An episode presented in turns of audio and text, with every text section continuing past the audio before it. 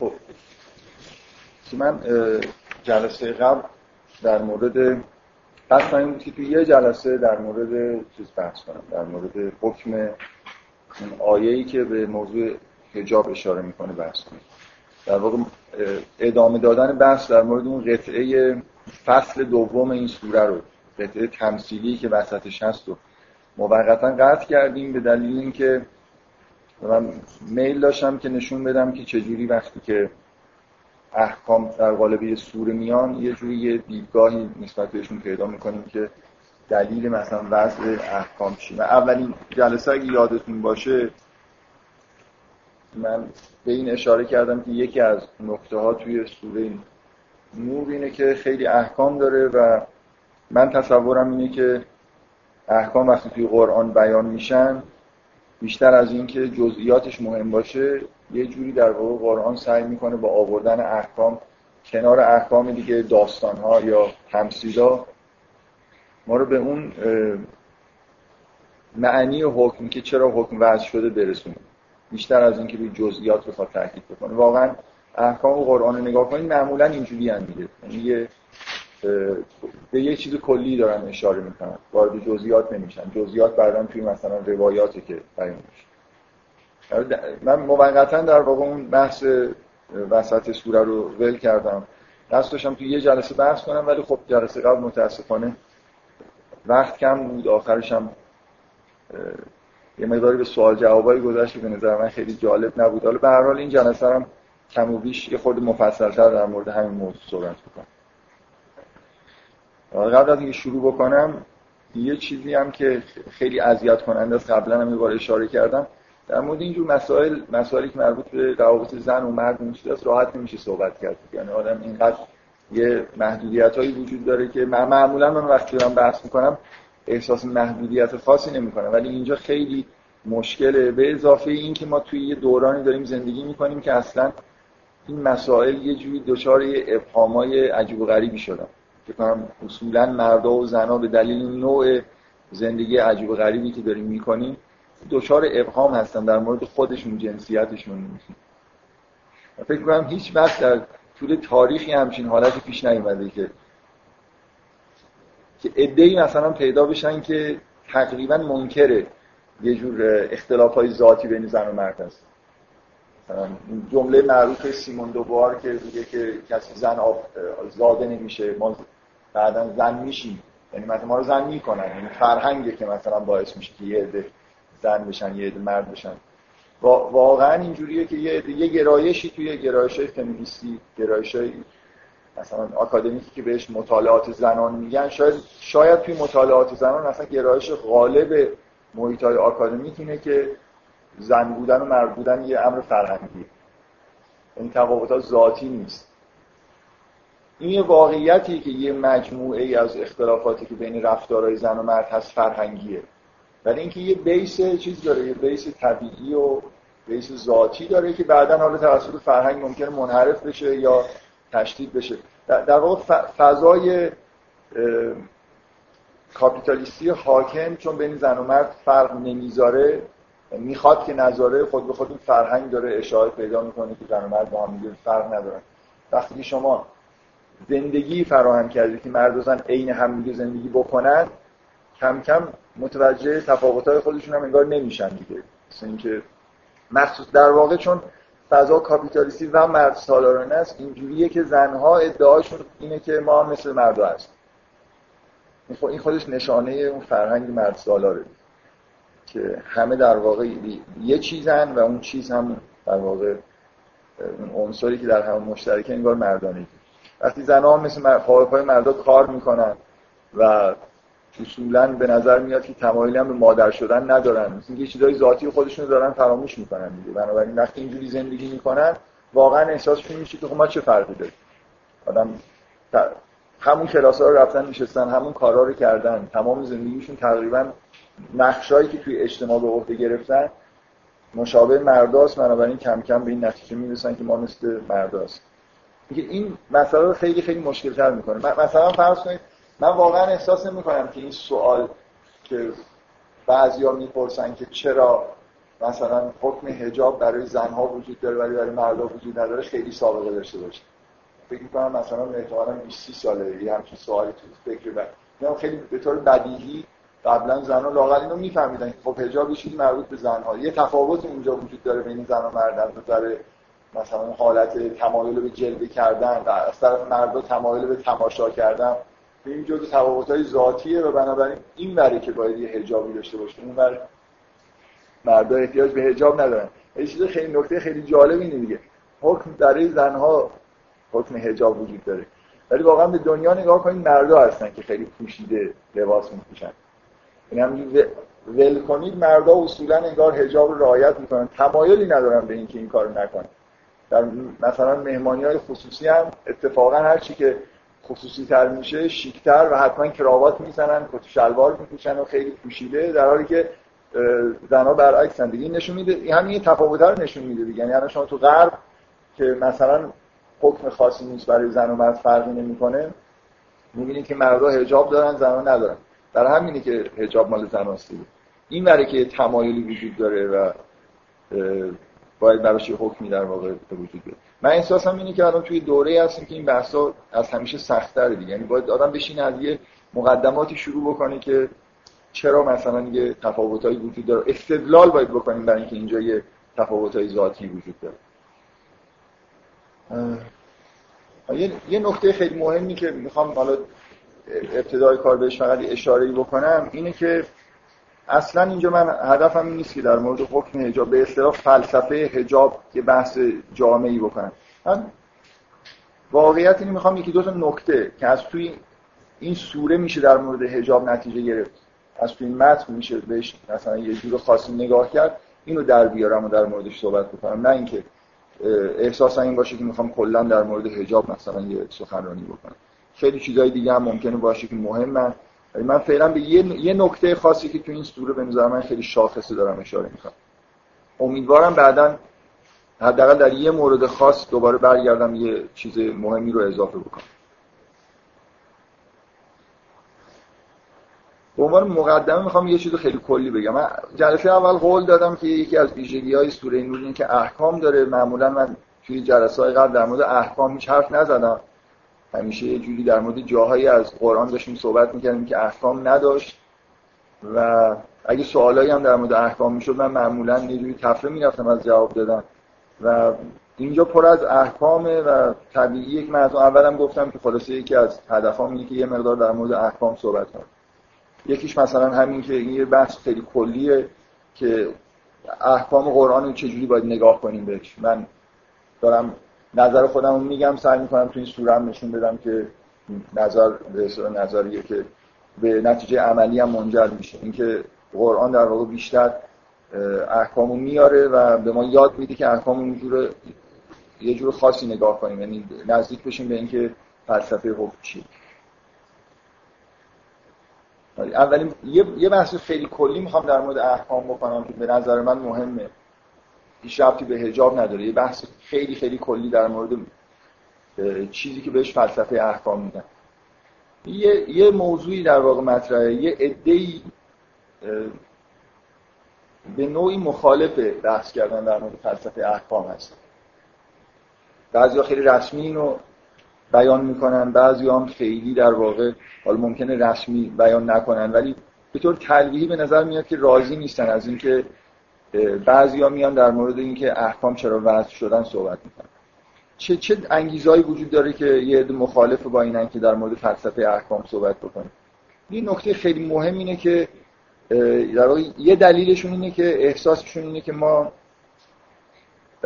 وقتی که در مورد فلسفه یه حکم بحث می‌کنیم واقعیتش اینه که به اون چیزی که منظور خداوند هست نمی‌رسیم. یعنی مثل اینکه داریم میگیم که خداوند چرا یه کاری رو کرده. به یه چیزی داریم اشاره می‌کنیم که اصلا از فهم ما خارجه. بنابراین ما هیچ وقت فلسفه احکام رو به طور واقعی درک نمی‌کنیم.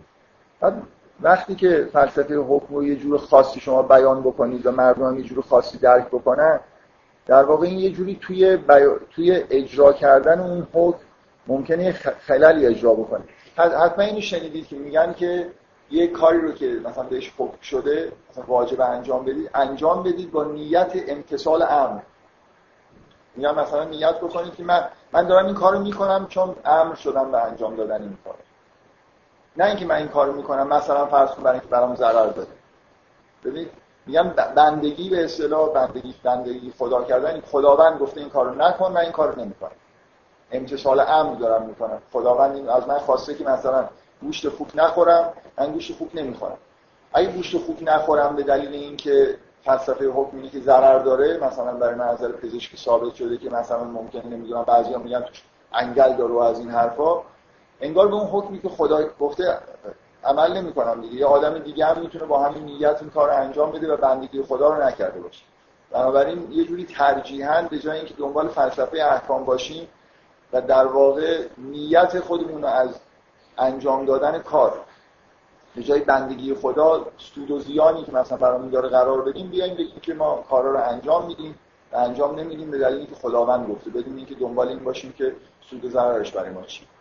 خب به نظر میاد دلیل جالب بود نکته دومی که یه عده مخالف فلسفه احکام هستن اینه که معتقدن که وقتی شما در مورد فلسفه احکام بحث می‌کنید و مثلا فرض کنید میگید که شراب چرا حرامه؟ برای اینکه مسکره برای اینکه مثلا مست کننده است.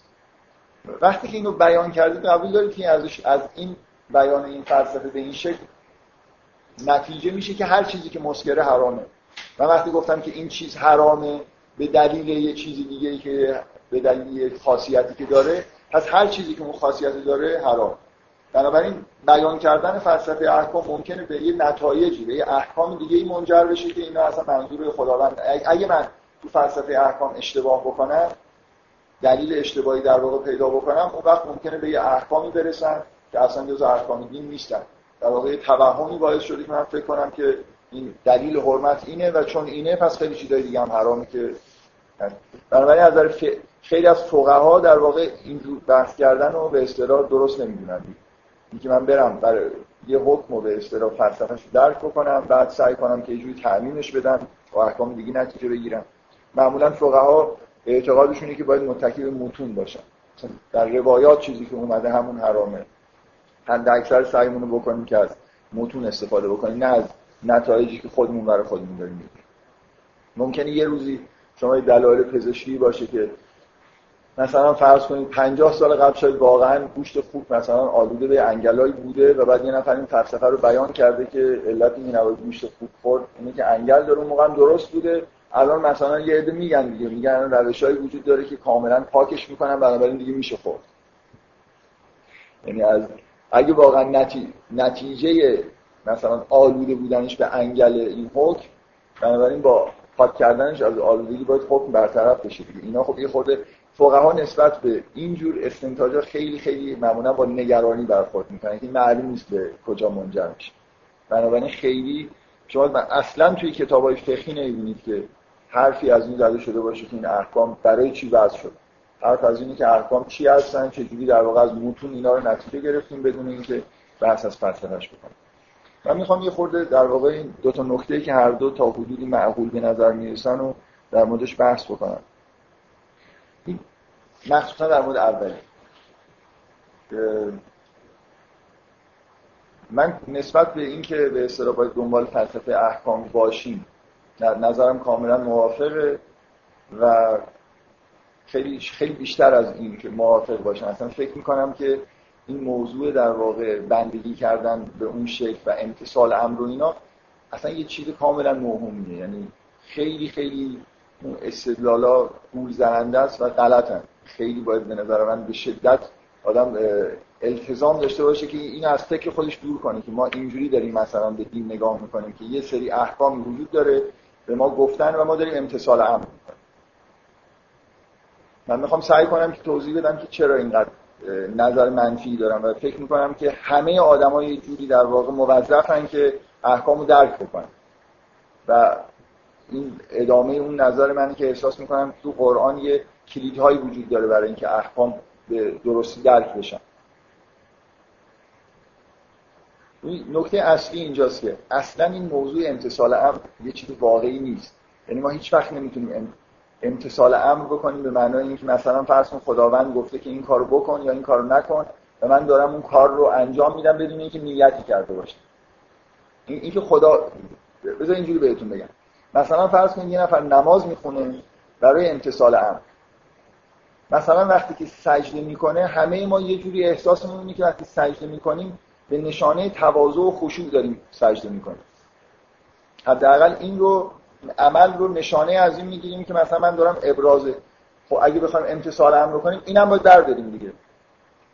مثل من قرآن دارم می‌خونم مثل اینی که یه جوری امتصال امر رو بخوام بکنم اگه دارم قرآن می‌خونم معنی میشه غلط بفهمم این معانی بنابراین خوبه که اون معانی رو هم نفهمم. فقط امتصال امر بکنم مثلا الفاظ تلفظ بکنم. من می‌خوام اگه واقعا به این مفهوم خوب دقت بکنید که امتصال این چیزی که میگن مثل اینی که فقط اون حرکات جسمانی ظاهری رو ما انجام بدیم و هیچ جوری به معناش در واقع کار نداشته باشیم.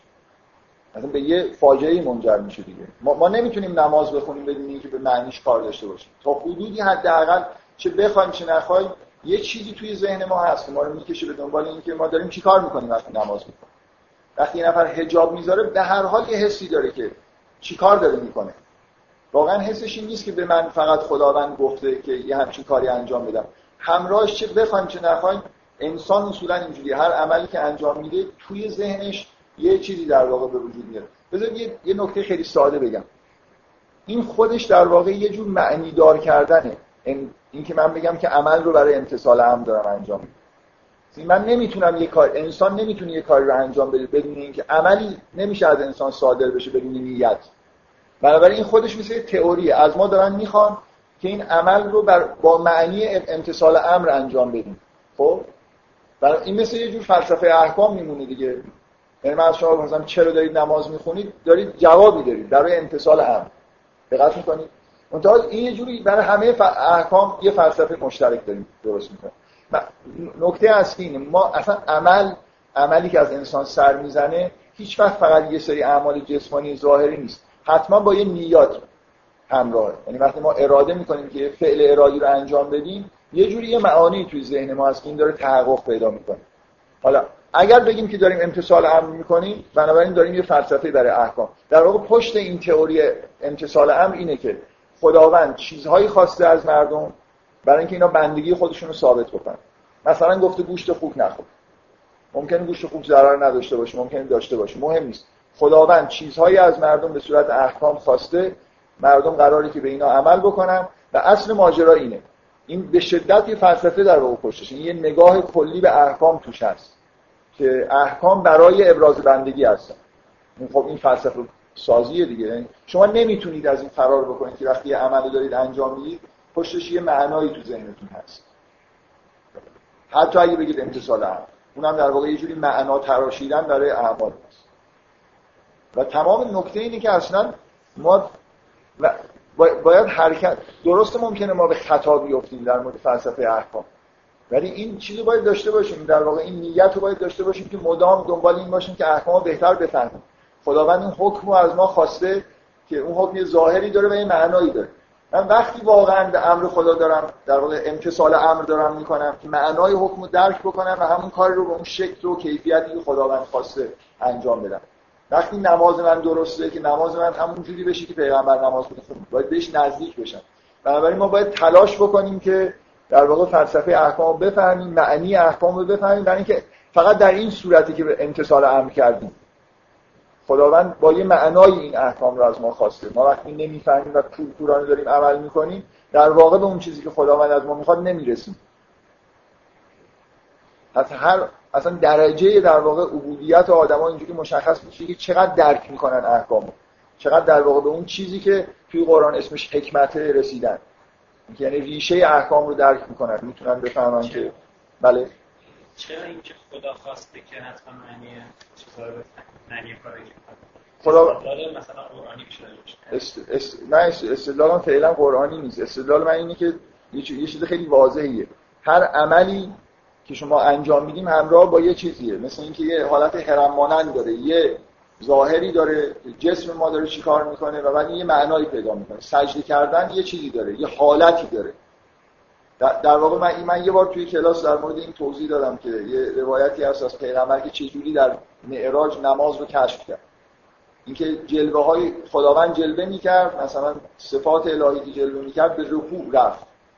در اثر دیدن مثلا صفات بعد وقتی که مواجه با جلوه ذات شد به سجده افتاد. مثل اینکه یه حقیقتی من در مقابل حقیقتی قرار می‌گیرم. یه حالتی به این دست میده که به اصطلاح حالت جسمانی متناظر با اون سجده رفتن.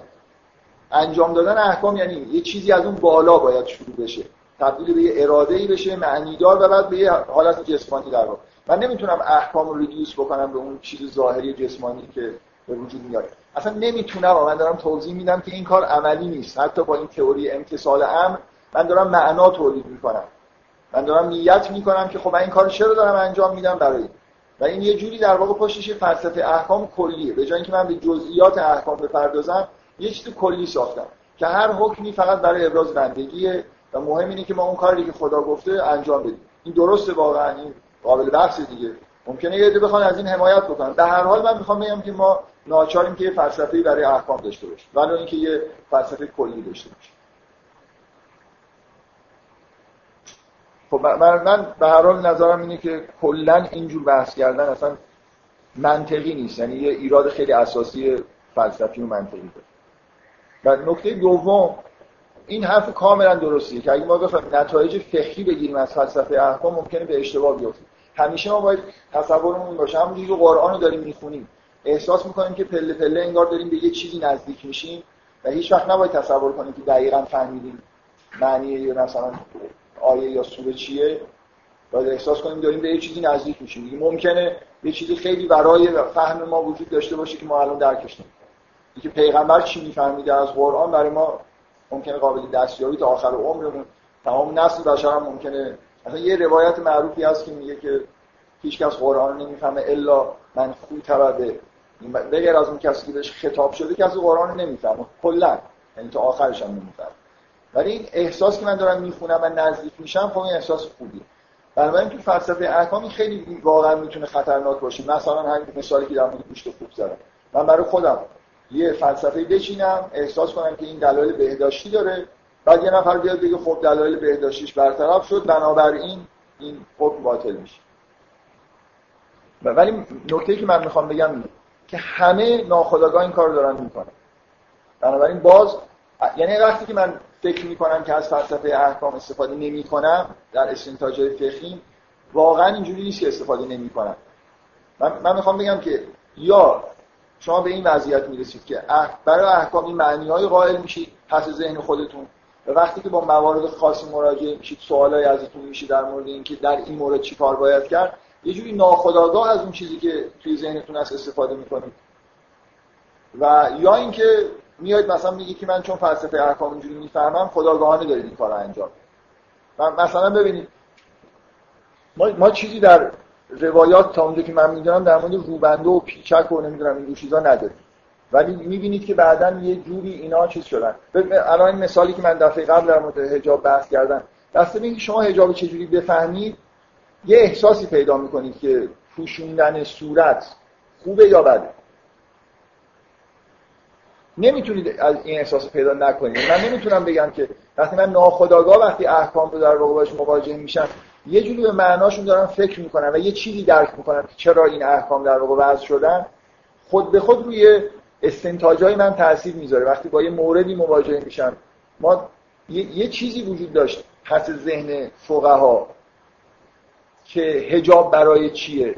که باعث شد که مثلا اعتراضی کسی نکنه به اینکه چرا به دوران می‌رسیدیم که زنها روبنده دارن. کسی اعتراض نکرد به اینکه چرا زنها در اندرونی ها مثلا حبس شدن. حکم هم ندادن. بله. ولی مهمه دیگه اینکه اگر اگر یه نفر وقتی حکم وقتی حکم نمیدن ولی یه چیزی داره اجرا میشه در, در واقع یه جوری احساس خودشون دارن مثل اینکه دارن رضایت خودشون اعلام می‌کنن دیگه.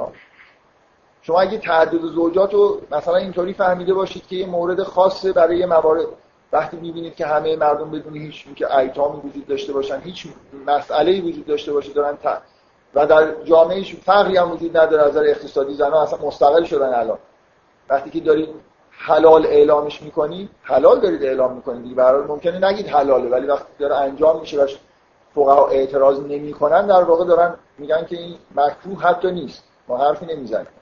بنابراین می‌خوام من می‌خوام پشت در واقع این سکوت ها یا گاهی اوقات احکامی که صادر میشه یه جوری ارجاع به مسائل مربوط به چیز هست مربوط به فلسفه احکام هست. بنابراین بد نیست که فقها حداقل اگر دارن از یه دیدگاه های استفاده می‌کنن ذکر بکنن.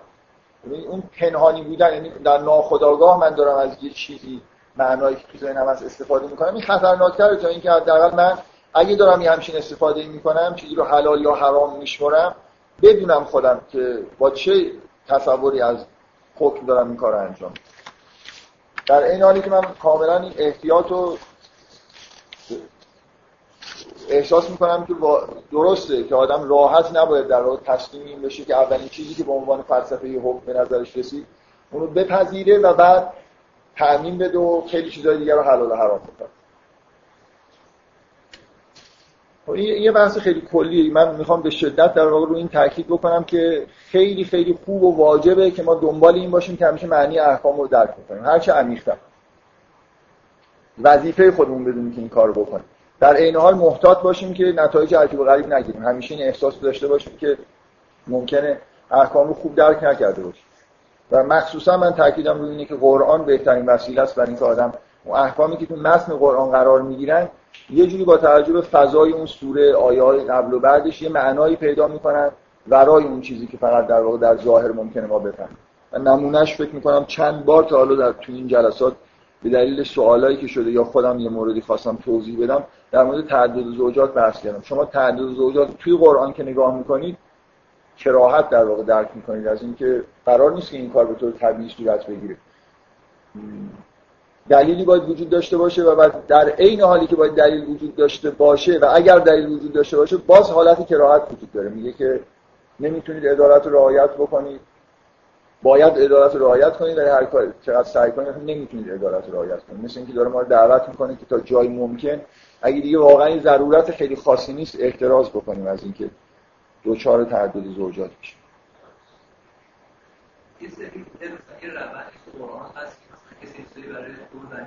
حرام آه بعد حلال میشه فلسفه نه.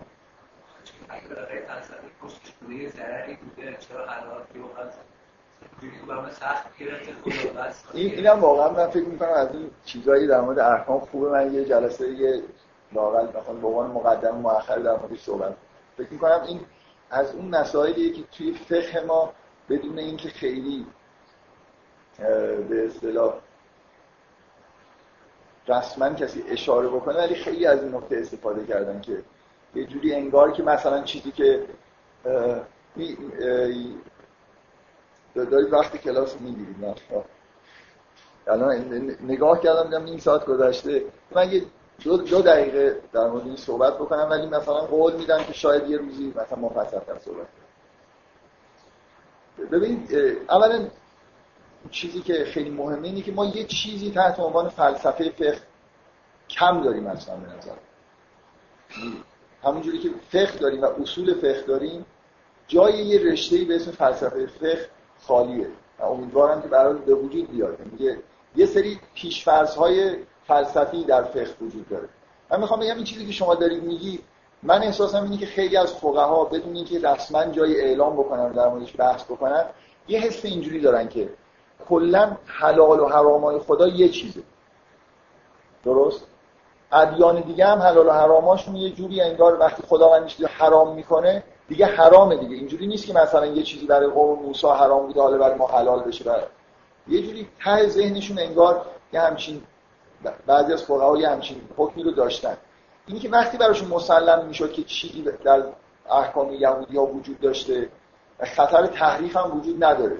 مثلا یه جوری در واقع مثلا تقریر شده باشه. یعنی مثلا فرض کنید پیغمبر اذعان کرده باشه که بله یهودی این حکم در, در تورات آمده بوده.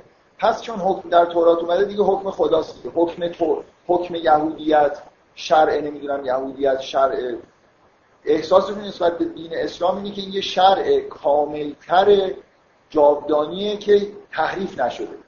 اونا مشکلشون چیه؟ شرشون تحریف شده است. بنابراین ما نمی‌تونیم. اگه مطمئن بشیم که چیزی در از موسی گفته پس یکی از احکام خداوند کشف کردیم. این این بحث فلسفیه دیگه. آیا احکام خداوند یه چیزایی هستن؟ انگار در یه عالمی یه چیزای ثابتی وجود داره. همه پیغمبرها هم اونا رو در واقع می آوردن یا نه؟ پیغمبرها برای اقوام مختلف احکام مختلف می آوردن یعنی مثلا فرض کنید در دین موسی چیزهای حلال بوده تحریف نشده. واقعا حلال بوده الان حرام شده یا برعکس؟ این خیلی جای بحث داره دیگه. من احساس می‌کنم که بعضی از احکام نه احساس می‌کنم می‌دونم که بعضی از احکام در واقع از احکام یهودی ها اومده وارد بله. مثلا حالا مثلا رجم به نظر میاد که جز احکام دین یهوده و در قرآن که چیزی در مورد رجم در مورد زنای محسنی نیست. و حالا یه داستانی داره که چجوری دیگه من دو دقیقه دو دقیقه هم تموم شد مثلا آیه مرحوم علامه طباطبایی توی المیزان زیل این آیه که میگه که فقط سه چیز از خوردنی ها رو بر شما حرام می‌کنیم بگو با این تاکید. میگه بگو که فقط این سه تا چیز حرام. مثلا خوک و مردار و خون و خوک و مردار. بعد در بحث روایتیش میگه که هیچ روایتی هم وجود نداره که چیزی دیگه ای رو حرام کرده باشه. بعد این جمله هست که میگه که به نظر میاد که اینا احکام دین یهودی که وارد دین اسلام شد. خب این خیلی خیلی ادعای عجیبه من فکر می‌کنم بعضی از علما مخالف با این هستن که روایتی وجود نداره. علامه طباطبایی بنا به چیز فقهی خودش داره این حرفو می‌زنه. یعنی روایت روایت موثقی که بتونه از توش حکم فقهی استنتاج بشه وجود نداره. علامه طباطبایی اینو داره میگه. من فکر می‌کنم لاقل یه جایش اهل سنت معتقدن که بعضی از حلال و حرامایی که مربوط به حیوانات و اینا هست رو روایت براش داره. علامه طباطبایی حالا معتقده که روایت معتبری وجود نداره. من کاری به ندارم که حالا کدوم این احکام درستن غلطن. ولی این روحیه که بعضی از احکام به نظر میاد که واقعا از دین یهود اومده حالا شما سوالتون این بود که نه من به نظر من اصلا اینجوری نیست. یعنی قرار من مخالف با اینم و فکر می‌کنم قرآن هم به سراحت به این اشاره می‌کنه که قرار نیست که همه ادیان یه شرع داشته باشه ببین شرع در واقع اینجوریه که شما یه نفر یه آدمی که یه آدمی که به یه جایی رسیده که از همه این مراحلی که به اصطلاح برای کمال انسان هست گذشته و یه شیوه عملی داره در زندگی خودش.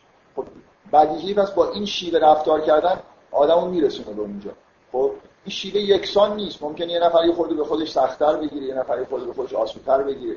مهم یعنی یه مجموعه یه دایره یه, یه ناحیه وجود داره از اعمال که آدم می‌تونه در واقع اونجا با یه رفتارهایی رو نکنه بعضی از رفتارها هست که برای قطعا حرامه. یعنی همه پیامبران مثلا فرض کنید امکان نداره شما شرعی پیدا کنید که مثلا زنا توش حرام نباشه. بعضی از انحرافات به وضوح همه جا حرام شد. ولی در مورد خوردنی ها اینجوری نیست. مثلا تو قرآن میاد میگه که اون چیزهایی که اسر... یعقوب برای خودش حرام کرده. یعقوب اینجوری در واقع چیزهایی رو حرام می‌کنه. ممکنه یه خورده به خودش سخت بگیره. به خودش آسون بگیره. مهم اینه که یه آدمی وقتی از همه این مراحل رد میشه و خداوند بهش یه مهر تاییدی می‌زنه و اعمالش این آدم شرعی رو بیان می‌کنه. مثل اینکه شیوه نگاه خودش و زندگی خودش رو داره برای دیگران عمل می‌کنه. ما مطمئنیم که اگه به این شرع عمل بکنیم می‌تونیم به کمال برسیم. ممکنه این شرای اختلافایی با هم دیگه داشته باشه کما اینکه اصلا حضرت مسیح در قرآن به وضوح میگه که من اومدم به یهودی میگه من اومدم که بعضی از چیزهایی که بر شما حرام شده رو حلال بکنم. یعنی میشه یه خورده کم و زیادش کرد. اینجوری نیست که یه چیزای خیلی دقیقی وجود داشته باشه.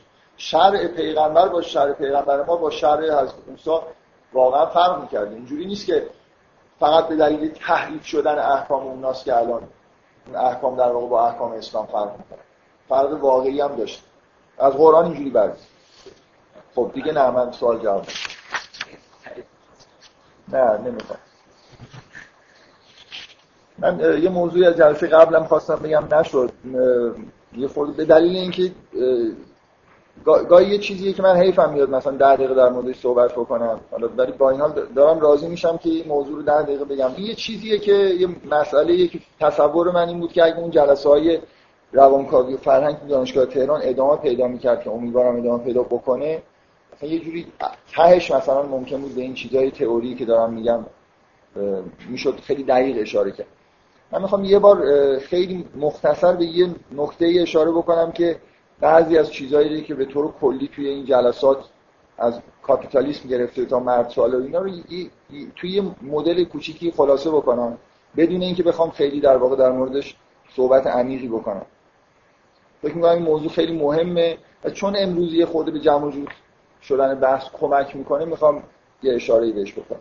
امیدوارم اون جلسه ها ادامه پیدا بکنه و نهایتا خیلی مفصل در واقع در مورد این مدل جمع جوری که در واقع خیلی چیزا رو میشه باش بیان کرد صحبت بکنم. من می‌خوام هم اون مدلی رو یادآوری بکنم که از یونگ هست در مورد function های خودآگاهی. که function های خودآگاهی دور یه دایره می‌کشه یونگ. من شکلش رو یه بار توصیف کردم دوباره توصیف می‌کنم. یه دایره می‌کشه و فکر کنم براش محورم می‌ذاره توی کتاباش که این براش تفکر براش عاطفه است.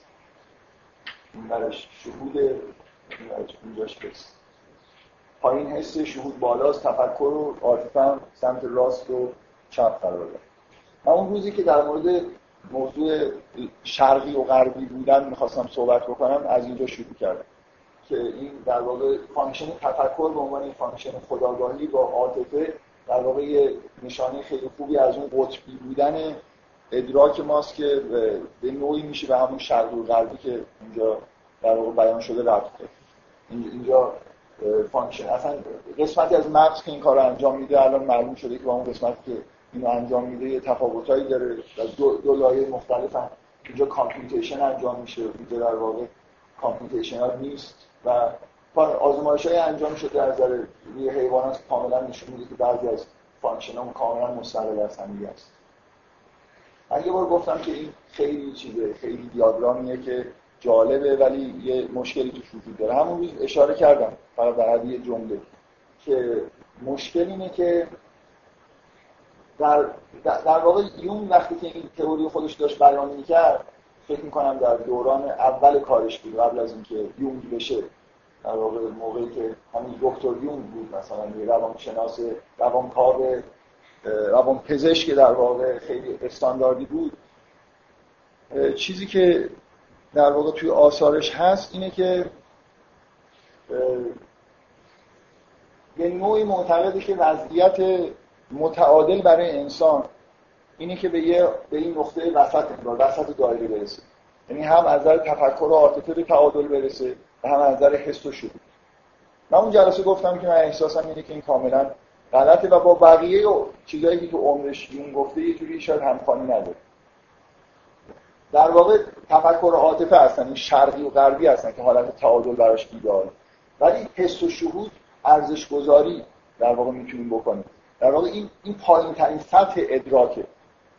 اینکه اولا این خیلی خیلی دیاگرام خوبی از نظر اینکه اصولا یه محور برای حس و شهود گرفته یه محور برای تفکر و عاطفه. این دو تا مثل انحراف از یه حالت تعادل هست. ولی حس و شهود مثل دو تا حالت انحرافی حالت تعادل نیستن.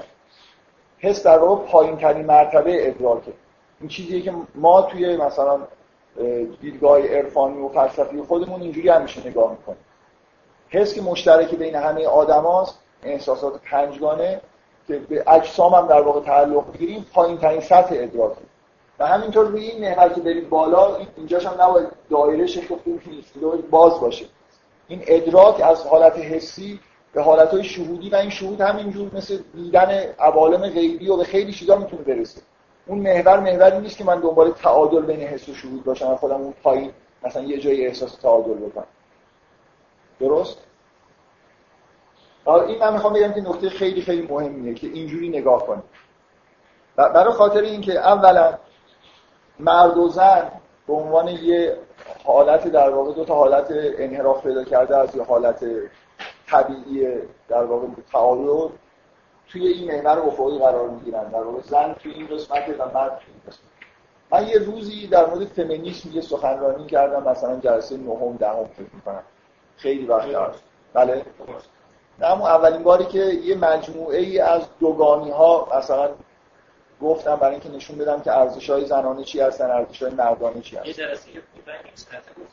جلسه بعد آره نه جلسه همون جلسه مفصلی که کلا در مورد مسائل مربوط به تفاوت زن و مرد و فمینیسم به اصطلاح اصطلاحی که خودم به کار می‌برم فمینیسم. هر کسی فمینیسم من یه بار توی جلسه اشاره کردم توی کتابی خوندم که دیگه با یه حالتی نمیشه دیگه وقتی شده که این آدمایی که واژه فمینیسم رو به کار می‌برن بیان بشینن مثلا در یه کنفرانس بزرگی تکلیف رو روشن بکنن. یعنی که تقریبا هیچ بچه شباهتی بین فمینیستان نیست. همه همه به خودشون میگن فمینیست و کاملا ضد نقیض هم دیگه حرف می‌زنن. به نظر من مثلا موج دوم فمینیسم و موج سوم دقیقا متضادن. یه جوری مثلا در خیلی حوزه کاملا چیزایی که احکامی که صادر می‌کنن هم این این محور افقی به این دلیل مهمه که در واقع اون جدایی از حالت تعادل رو که تو کل جهان وجود داره رو نشون میده. ما خیلی خیلی از چیزهایی که در واقع دوگانی هایی که در جهان وجود داره اینجا قرار می‌گیره. مثلا فرض کنید دوگانی بین همین تفکر و که خیلی چیزی مهمیه. یا مثلا فرض کنید حالا من به یه چیزایی تو همین جلسه اشاره می‌کنم. یادم نیست قبلا چه چیزایی گفتم حقیقتش مثلا آه مثلا فرض کنید این چیزی که به نظر به دیدگاه دینی ما اون چیزی که باعث این جدایی هست در واقع یه جوری انگار یه دوگانی کلی در اسماء الهیه چون ما همه چیزی باید یه جوری برگردونیم به اسماء الهی. وقتی حرف از ادراکات بشر می‌زنیم اینجا در واقع اسماء جلالی هستن تو اسماء جمالی هستن که اینا در واقع در این سمت بیشتر تجلی کردن اینا در این سمت. این در واقع اینجا مثلا نکته خیلی مهم قدرت در مقابل زیباییه. و الی آخر اینا یه مجموعه ای از دوگانگی های این چیزی که الان توی من به این دلیل دارم تاکید می‌کنم که الان توی فلسفه معاصر خیلی خیلی در مورد این موضوع صحبت میشه. تحت این عنوان binary oppositions تقابل های مثلا دوتایی مثلا توی فلسفه دریدا هست. اکثر فمینیست های فرانسوی به شدت در مورد این binary opposition صحبت می‌کنن.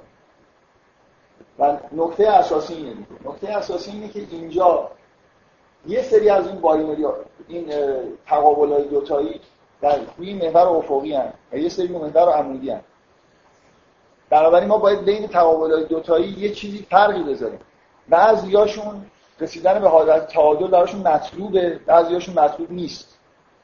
دقت می‌کنید؟ الان مثلا یه آدمایی مثل دریدا یه جوری اصلا چیزی که بیان می‌کنن اینه که انگار کلا نسبت به اینکه گاهی بعضی از این binary opposition ها به یه قسمت فرهنگ نسبت به یه قطبش در واقع تمایل بیشتری نشون میده اعتراض دارن دقت می‌کنید. فمینیست هم همینطور. فمینیست چون این دوگانی ها رو می‌بینن مثلا فکر می‌کنن که این فمینیست موج سوم فرانسوی ها مخصوصا که تفکر و عاطفه مثلا چرا ما تفکر رو بالاتر از عاطفه میدیم این اعتراض کاملا بجاست ولی این اعتراض به اینجا می‌رسه که یه دوگانیایی مثل مثلا فرض کنید روح در مقابل جسم اینا کاملا تو این محور عمودی هستن. اینا مورد اعتراض هم یعنی که فرهنگ غرب کلا این چیزای binary رو یه قسمتش رو از اون یکی در واقع بیشتر روش تاکید کرده. دقت می‌کنید؟ من می‌خوام بگم که این تفکیک همونجوری که تو تئوری یون می‌بینید که این تفکیک وجود نداره این همینجور انگار در, در به ارث رسیده که یا همه چیزهایی که دوگانی ها باید به یه طرف متمایل بشن یا اگر نه همشون بیان وسط. اینکه ما تشخیص بدیم که وقتی با یه دوگانی مثلا روح و جسم رو به رو هستیم این توی حالت عمودی داره یا حالت افقی داره که بعد حالت تعادلی براش وجود داره یا نداره و خوبه که به حالت تعادل برسیم؟ این یه بحثیه که بحث در واقع معتبری باید در موردش صحبت کرد. الان تمایل کلی فلسفه غرب مثل آدم مخصوصا توی فرانسه اینه که انگار همه این تمایزی که به binary می‌ذاریم اشتباهه. باید همه رو بریزیم این نتیجهش اینه که من نباید مثلا بگم که روح متعالی تر از جسمه. باید جسمم همون قدر مثلا ارزش بدم که به روح ارزش بدم و الی آخر. حالا من چرا امروز دارم در این مورد صحبت می‌کنم؟ به دلیل اینکه اولا مرد سالاری تعبیر خیلی بدیهی داره. با اون تعبیری که من از فمینیسم و مرد سالاری و این حرفا در دارم. این یعنی یکی از تعریف های فمینیسمه. آدمای دیگه جای دیگه ممکنه نگاه کنن. اصولا مرد سالاری یعنی اینکه این دوگانی های افقی رو به سمت سمت راست همه رو در واقع ترجیح ما نسبت به سمت راست بشه یعنی به وضوح دنیا اینجوریه دیگه. تفکر از تفکر یه چیزی که خیلی در واقع ما تحویل می‌گیریم. عاطفه یه چیزی همینطوری هست دیگه مهمی نیست. توانایی ها مهمن زیبایی کلا چیز چیزی نیست که ما دنبال الان زنها هم در واقع دنبال قدرت هم قدرت هم به شکل پول در اومده یعنی خیلی نمادین شده و همیشه همه در واقع اینجوری دنبال استقلال مالی هستن. اصلا اینکه موجود در واقع به قدرت برسه همه دنیا رو در واقع گرفته دیگه. یعنی اختلال اصلا روابط بین زن و مرد نظر زیادی برمیگرده به اینکه هر دو تاشون دنبال یه چیزن. بنابراین دیگه اصلا حالت مکمل بودن ندارن. جنگ قدرت دیگه. همه جا بین حتی بین زوج هم جنگ قدرت وجود داره. قبلا که اینجوری نبوده. زنها به طور طبیعی دنبال قدرت نیستن. میل دارن که یه موجود قدرتمندی رو به خودشون جذب بکنن نه اینکه خودشون هم مثلا دور با الان وزن برداری هم می‌کنن زنا یعنی همه جور مظاهر قدرت حتی مظاهر جسمانیش هم علاقمندن. اینکه ثابت بکنن که چیزی از مردا کم ندارن دیگه. فمینیست های موجود دوم خیلی متمایل به این حالت هستن. بنابراین فمینیست نیستن. فمینیست بودن از نظر من یعنی اینکه این قسمت رو دقیقا متعادل با همین قسمت اگه نه بیشتر کمتر بهش ارزش ندیم. یعنی ما کل فرهنگمون رو طوری اصلاح بکنیم که عاطفه به اندازه تفکر ارزش داره زیبایی نقطه مقابل قدرت ارزش داره بنابراین. لازم نیست که همه موجودات قدرتمند باشن خودشون. و این, یه طرف. بنابراین وقتی که این دیاگرام اونجوری در واقع نگاه می‌کنید مرد سالاری کاملا مشخصه که یعنی چی. اون انحرافی که در واقع توی فرهنگ بشر وجود داره معلومه یعنی چی. با همین binary opposition میشه بیان کرد که مرد سالاری یعنی اون دوتایی های افقی رو به سمت راست در واقع ارزش گذاری کردن. و کاپیتالیسم هم اینجا یه چیزی پیدا می‌کنه. کاپیتالیسم نقشش اینه که روی این محور عمودی همه چیزو سعی می‌کنه به این سمت پایین بیاره. به دلیل اون نقش کالایی که داره در واقع همه چیزی به صورت کالا نگاه کردن شما کلا در یه جهان کاپیتالیستی انتظار دارید که حس اجسام چیزهایی که در واقع محسوس هستن و به صورت کالا هستن قابل مبادله هستن اینا هستن که وزن پیدا می‌کنن. بنابراین یه فرهنگ کاپیتالیستی ما رو در واقع سوق میده از سمت بالا به سمت پایین. و دقیقا حالا من می‌خوام اینو به این دلیل دارم بهش اشاره می‌کنم که اولا همه چیزهایی که این موضوع همیشه به عنوان انحراف فرهنگی بشری از این حرف می‌زنم که ما توی نظام سرمایه سالار و مرد سالار داریم صحبت می‌کنیم و هر دوتا این موضوع یه جوری در واقع توی این دیاگرام قابل بیان هستن. کاپیتالیسم معنیش مرد سالاری یعنی کاپیتالیسم معنیش این نیست. ولی یکی از شیوه هایی یکی از اون بالا میفته پایین. در واقع یکی از روش هایی که بشر می‌تونه باش سقوط بکنه. بشر خیلی راه های مختلفی می‌تونه سقوط یه نکته اساسی دیگه اینه شما اگه توی این تمثیلی که در مورد در وسط سوره این هست دقت بکنید که یه جوری به طور تمثیلی داره بیان می‌کنه که عشق انسانی چجوری می‌تونه در واقع انسان رو به کمال برسونه؟ چرا اینقدر مهمه؟ چرا باید اینقدر احکام در مورد جنسیت وجود داشته باشه؟ در واقع اولین قسمت تمثیل که تمثیل از یه چیز جامدی شروع میشه که آتش می‌گیره و بعد این تبدیل به نور میشه مثل اینکه مراحل وجود داره میره بالا. در واقع یه جوری اشاره به این داره که ما یه به نوعی توسط عشق انسانی می‌تونیم که محور عمودی بالا بریم. به اضافه اینکه نکته دوم تو تمثیل اینه که از لا شرقی لا غربی اینکه در واقع اون binary opposition های مربوط به محور افقی هم خود به خود درست می‌کنه. من, من می‌خوام بگم که این چیزی که تو این دوتا اشاره ای که توی سوره هست یعنی هم اون در واقع عشق انسانی کل این مشکل رو در واقع می‌تونه حل بکنه. بنابراین همین چیزی که توی این سوره داره توصیف میشه. یعنی هم یه حرکت رو به بالا توصیف میشه که از برای اینکه در توی فرهنگ ما از جمله مثلا وقتی از جسم به روح می‌رسیم شما می‌دونید دیگه احتمالا خیلی توی فرهنگ ما مخصوصا از ملا صدرا به این ور تاکید هست که اولا این عالم جسمانی خودش مدرج از جماد به مثلا همون معنایی که قبل قبلا می‌گفتم بوده که مثلا فرض کنید از خاک و آب و نمی‌دونم آتش و نور و یا کلا از عالم جسمانی به عالم نباتات بعد به عالم حیوانی بعد به عالم انسانی می‌رسیم. یه, یه استدراجی وجود داره توی محور عمودی که اصلا توی فرنگ غرب اینکه وجود نداشته الان فراموش شده دید مثلا فرض کنید میگن روح در مقابل جسم. اصلا کلا این شهود در مقابل حس به این شکل درست نیست. یعنی واقعا شهود یه چیزی نیست مشخصا مقابل درجات مختلف داره. شما حس رو می‌تونید در نظر بگیرید و بعد درجات شهود دارید تا هر جایی بخواد بتونید برید انسان ادراکش اینجوری نیست که یه چیز شهود به معنای خیلی مشخص وجود داشته باشه. آدما می‌تونن درجات مختلفی از شهود داشته باشن. شهود دقیقا همونطوری که یون میگه مثل منتقل شدن از یه چیزای ظاهری به چیزای باطنی. همون چیزی که عرفا دنبالش ما قرار دنیا رو ببینیم و چیز دیگه رو در واقع به چیز دیگه ای نگاه کنیم. چشم ما باز بشه به حقایقی که پشت عالم وجود داره. من می‌خوام بگم که این دوگانی ها اولا مهمه که ما درک بکنیم که همه دوگانی ها یه حکم کلی ندارن که همشون باید وسط بیان یا سمت راست برن یا پایین بالا برن. بعضیاشون مدرجن و اصلا دوگانی به معنای واقعی نیستن. روح در مقابل جسم نیست. یا دوگانی دوگانی هایی هستن که اگر هم کسی این شکلی بیان می‌کنه در واقع داره اشتباه می‌کنه. یه درجاتی وجود داره از جسم به سمت بالا که این انتهای این محور عمودی به خود خدا باید برسه. یه حالت هرم در جهان وجود داره. که این محور عمودی از پایین تا بالا از همه جا در واقع هست از جسم شروع میشه. اون چیزی که در ادراکات ما متناسبه با عالم جسمانی هم این پنج حس ماست. ما رو به عالم جسمانی در واقع ربط بوده درسته؟ این پایین ترین سطح ادراک. و اینجوری نیست که ما قرار باشه به یه حالتی بین شهود و حس برسیم. قراره که تو این محور عمودی بریم بالا و به نظر من تمثیل های سوره نور معنیشون اینه که ما هر دو تا انحراف رو در واقع انحراف اومدن به سمت پایین و رفتن به سمت راست یا چپ که البته کمتر بکنم فرهنگ بشر به سمت چپ منحرف شده باشه اینا رو عشق انسانی اینا رو متعادل می‌کنه درست می‌کنه. یعنی اون دوتایی که نباید انحراف داشته باشه اون میاره وسط اونی که باید بره بالا رو هم می‌بره بالا. بنابراین این جا داشت که اینجا من یه اشاری بهش بکنم منتها خب یه خورده طول می‌کشید. حالا من امیدوارم چون این موضوع مربوط به در واقع تئوری خداگاهی یونگ میشه من امیدوارم که تو اون جلسات دانشگاه تهران خیلی خیلی جدیتر و مثلا مفصلتر در مورد این موضوع صحبت فکر می‌کنم موضوع خیلی مهم حالا بیایم بریم سراغ اون بحثی که در مورد آی حکم حجاب داشتیم. بفرمایید.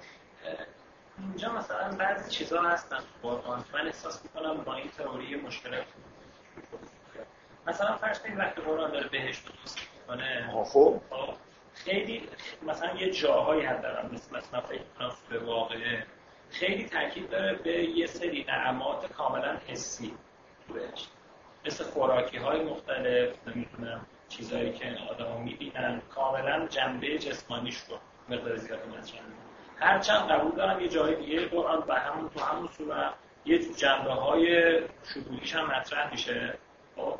و اینکه یه ذره اینکه یه, یه جهانی وجود داره. بهش جنات حتما تجدید در ها وجود داره که اینها بعدل متقینه و حالا حتی از سابقون از سابقونه این چیزا یعنی اون آدما اصولا آدمایی که قرآن داره توصیف می‌کنه به یه درجات بالایی رسیدن تو این تئوری این آدم وقتی به درجات بالا می‌رسن اصولا باید به شروع توجه خیلی بیشتری داشته باشن تا به جسمانیت خودشون میگه درسته؟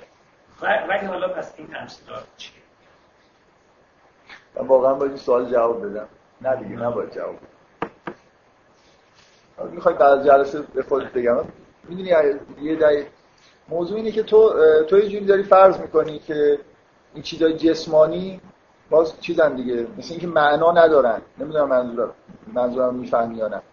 عرفا همینجا توی این دنیا برای هر, چیز جسمانی رو پشت چیزای دیگر هم می‌بینن. در بهشت هم آدمهایی میرن که اینجوری هن. درسته اونجا ممکنه توصیف جسمانی باشه. ولی هر چیز جسمانی هر چیز جسمانی ادامه ای داره. یه جوری وصل به عالم معناست. موضوع... تو, تو الان تو به عنوان ببخشید تو به عنوان آدمی که اون معنی این چیزها رو نمی‌فهمی که این چیزهای جسمانیش معنا دارن داری میگی که این چیزهای جسمانی به همون معنایی که تو می‌فهمی در بهشت هم هستن بنابراین مشکل دارن. اینجوری نیست.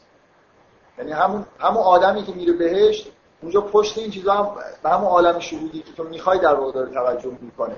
بنابراین جسمانی بودن به معنای بی معنا بودن نیست. همون مشکل کلی که ما قرار حل کنیم. قراره که درک بکنیم که هر چیزی که توی کف این قاعده هست به اون بالا وصله یه آیه تو قرآن هست که میگه و به ید این ملکوت و کل شد شیعی در عالم نیست که ملکوت نداشته باشه. یعنی همه اشیا وصل به خداوند هستن. بنابراین مدارجی دارن و یه جوری در واقع اون بالا من بارها به مناسبت های مختلف حرف زدم نه دیگه خواهش من, من قرار این جلسه در مورد در تکمیل اینکه وقت کم آوردم جلسه قبل در مورد حجاب داشتم بحث می‌کردم که این جلسه تمومش بکنم. نه اینکه دوباره وقت کم بیارم و یه جلسه دیگه در این مورد صحبت کنم. خب، کاری که قرار بود من انجام بدم دو تا تذکر اولیه رو که تذکرات کاملا کلی بودن بذاریم کنار. قرار بود که بگم که تا الان از سوره نوریه چیزی فهمیدیم که حالا در پرتو این چیزی که فهمیدیم می‌تونیم برگردیم به احکام نگاه کنیم و چیزی بیشتری از اونی که شاید دفعه اول که داشتیم میخوندیم بفهمیم. این نظر کلی منه که چجوری در واقع میشه از از قرآن چیزهای عمیق‌تری در مورد احکام فهمید ما چی در مورد چه چیز اساسی رو در واقع در سوره نور فهمیدیم که من خیلی خیلی روش تاکید کردم؟ اینکه نباید به مسائل مربوط به جنسیت نمی‌دونم شهوت اینا اینجوری نگاه کرد که اینا مثل یه چیزهای منفی هستن مثل یه آتشی که باید ازش احتراز کرد مثل یه چیزی که در واقع برای امتحان ما گذاشته شده. ما باید هر چی که می‌تونیم ازش دوری بکنیم و اصلا دینداری معادل با اینه که مثلا یه جوری جنسیت رو انگار نادیده بگیریم. برعکس سوره نور داره به ما یاد میده که هر حکمی که انگار هست همه حساسیت هایی که وجود داره اینه که این جنسیت کاربرد بسیار ظریف و جالبی داره. مثلا انسان ها به صورت مرد و زن خلق شدن برای اینکه ارتباط بین مرد و زن می‌تونه یه حالت تعالی دهنده ای داشته باشه. در واقع به جای این دیدگاه متعارفی که ما به مسائل مربوط به جنسیت به مسائل مثل رابطه زن و مرد به عنوان خطر نگاه می‌کنیم به عنوان یه چیزی منفی که تا حد ممکن باید محدودش کرد مثلا بردش توی چهار دیواری یا تو خانواده برای اینکه مثلا اگه بیرون بیاد آتش سوزی راه میفته از این حالت در بیاد. اینجوری نگاه کنیم که قرآن داره به ما یاد میده که این یه چیزی بسیار بسیار عالیه مثل اینکه اصلا در واقع جنسیت توسط خداوند ابداع شده برای اینکه منجر به عشق میشه و عشق چیزیه که منجر به تصویر میشه و ما رو به اون جایی که باید برسیم میرسونه. خب؟ بنابراین ما از یه دیدگاه منفی نسبت به جنسیت توی سوره نور می‌رسیم به دیدگاه کاملا مثبت. حالا اینجوری که نگاه کنیم وقتی برمیگردیم به احکام احکامو نباید اینجوری نگاه کنیم که مثلا فرض کنیم حجاب برای اینه که جلوی فساد گرفته بشه. اگر زنها حجاب نداشته باشن جامعه به فساد کشیده میشه یه چیز متعارفی که ما میشنویم. جامعه به فساد کشیده میشه بنابراین زنها باید حجاب داشته باشن و باید مسائل جنسی که چیز خطرناکیه محدود بشه تو چهار دیواری مثلا خانواده ها مثل اینکه یه بمبی رو داریم یه جایی مثلا محصول می‌کنیم سعی می‌کنیم که جلوش جلو انفجارش رو بگیریم اون سوره نور به ما یاد میده که اینجوری به ماجرا نگاه نکنیم. اگه احکامی هست این احکام باید اینجوری نگاه کنیم که اینا دارن در واقع فضایی رو به وجود میارن توی جامعه تو دفترهای فردی انسان ها که یه جوری ما به حد اکثر استفاده از جنسیت برسیم. استفاده جنسیت اینه که می‌تونه تبدیل به نور بشه ما رو در واقع وارد یه وادی بکنه که به معرفت خداوند منجر میشه. از عشق انسانی به, تص... به عشق الهی می‌رسیم به تسبیح می‌رسیم اونطوری که توی این تمثیل ها به حالت تعادل می‌رسیم علاوه بر اینکه بالا میریم اون وضعیت نامتعادلی که انگار در اثر جنسیت به وجود اومده به تعادل می‌رسه از حالت شرقی و غربی در میایم و الی آخر. خب چه معنی پیدا می‌کنه؟ وقتی که من اینجوری نگاه بکنم در واقع نباید به حجاب به عنوان یه حکمی نگاه بکنم که داره یه چیزی رو از بین می‌بره مثل اینکه فسادی رو از بین می‌بره. باید اینجوری نگاه کنم به عنوان چیز مثبت که چی رو به وجود میاره من یه سوال خیلی ساده می‌خوام بکنم. این این نکته اصلی حالا می‌خوام بعدا خود بیشتر با جزئیات در موردش بحث کنم چرا ما به حکم حجاب میگیم حجاب؟ اسمش که تو قرآن نیومده ها؟ چرا این حکم معروف شده به حجاب؟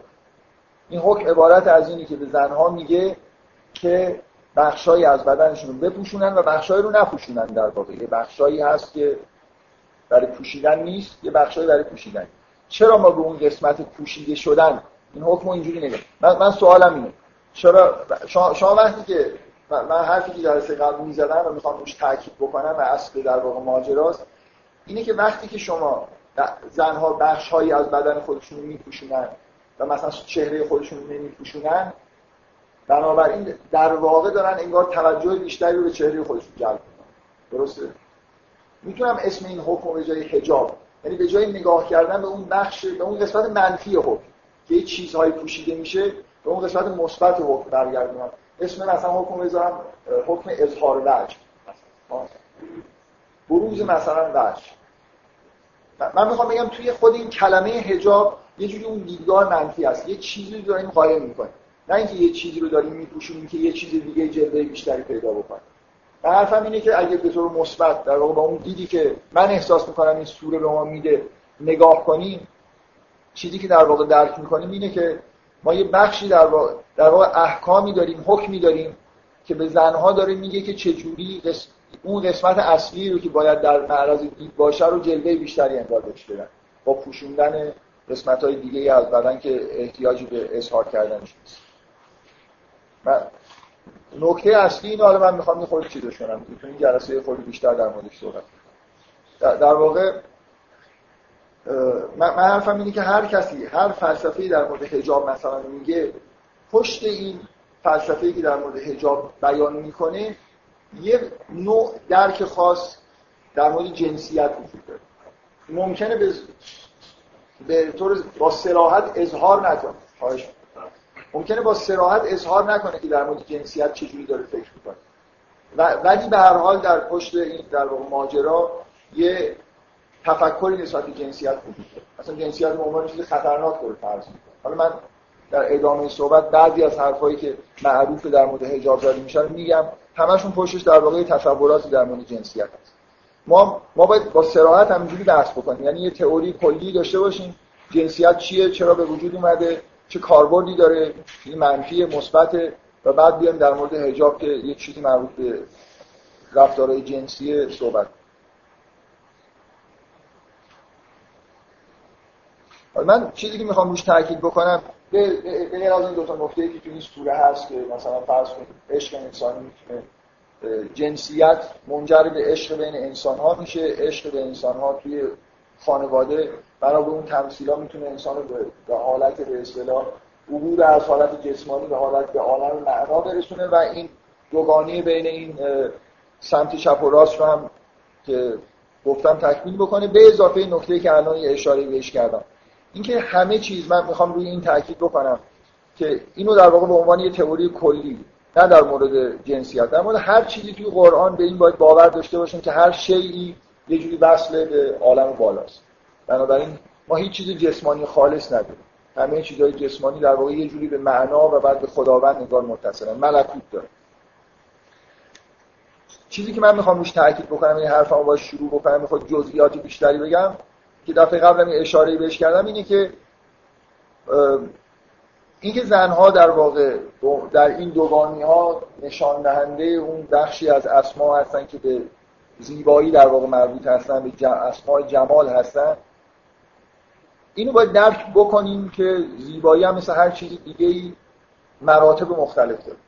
یعنی معنی این که زنها مثلا یه جوری مظهر جمال الهی هستن این نیست, که مثلا از جسمانی زیباتر از مردا هست به غیر از اینکه مثلا جسمشون یه جاذبه ای داره در تمام سطوح وجود خودشون از ساده ترین سطح وجودشون تا آخرین بخشش یه جوری در واقع مظهر زیبایی هستن.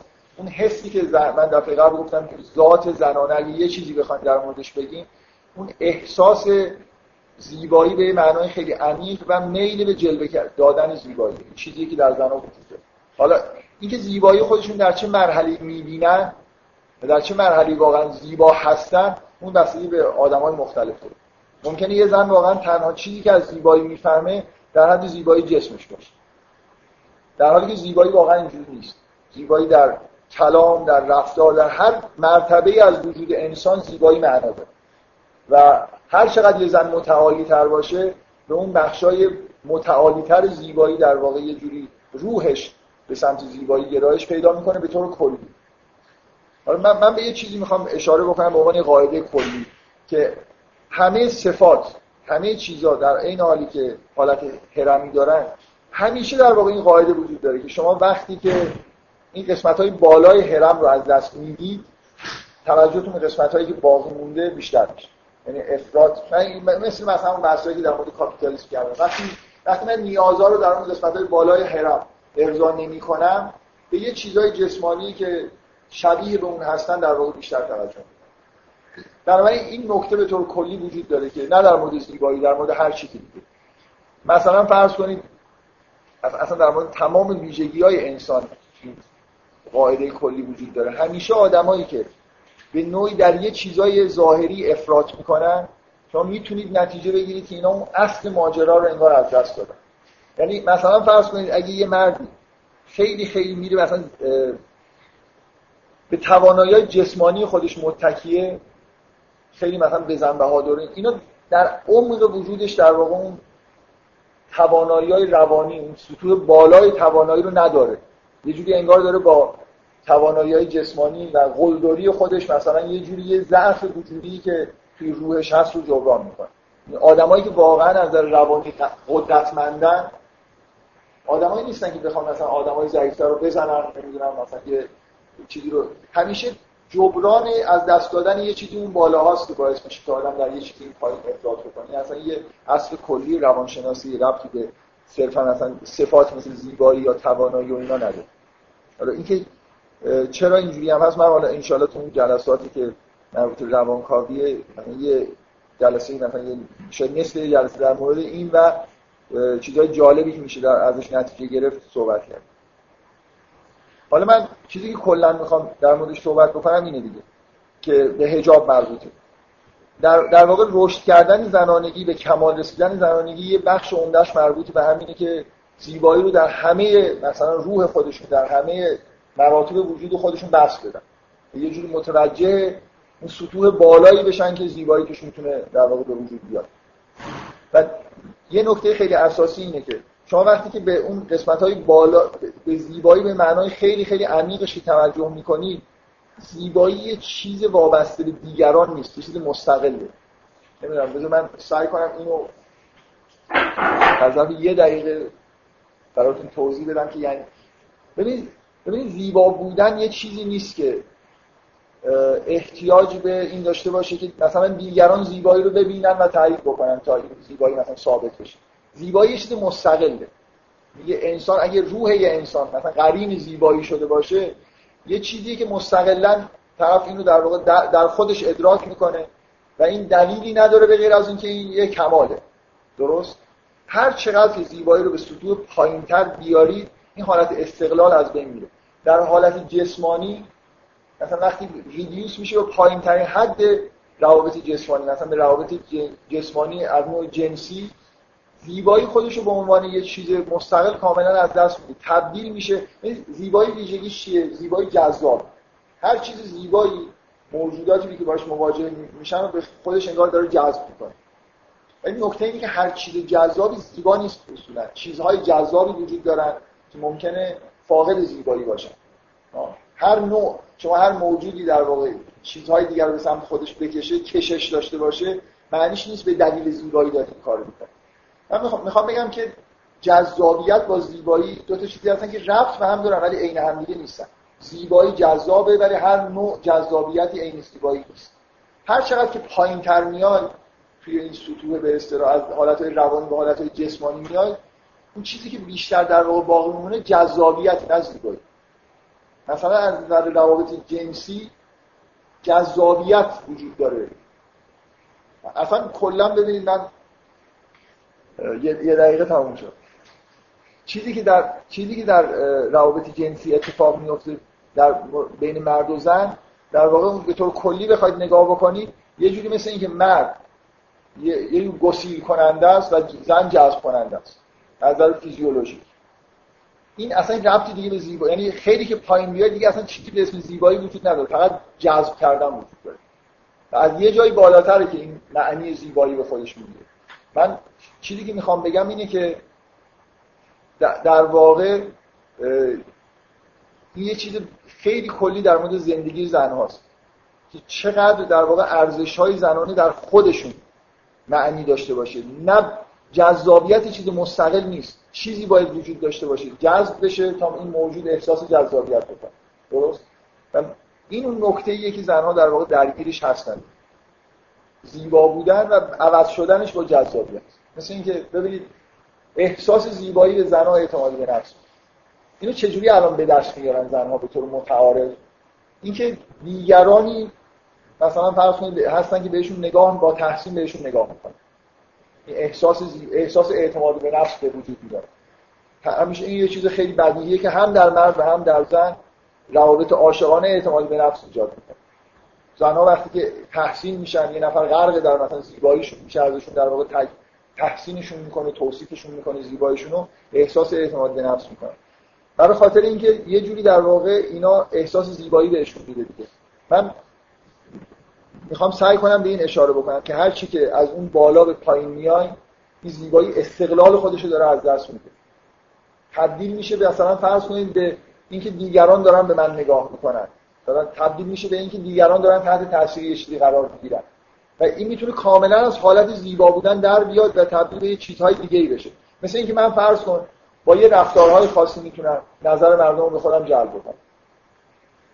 بدون اینکه زیبا باشم می‌تونم با زیور آلات نگاه مردم رو به خودم جلب بکنم. این همه این همه در واقع حالت انحرافی که برای زنان می‌تونه پیش بیاد. اینکه از زیبا بودن به عنوان یه چیز مستقل هیچ احتیاجی به وجود مردها و انسانهای دیگه نیست که یه زن احساس زیبایی بکنه در خودش به عنوان یک کمال. این ریدیوس میشه به حالتهای جسمانی که می‌رسه تبدیل میشه به اینکه دیگران من رو نگاه بکنن یا نه در مورد من چی بگن. بنابراین در این سطح پایین توسط یه سری رفتارهایی که اصلا به زیبایی نداره ممکنه اون حالت جذابیت به وجود بیاد. و آدم ها رو در, آدم در واقع یه زن می‌تونه دیگران رو به خودش جذب بکنه بدون استفاده از زیبایی.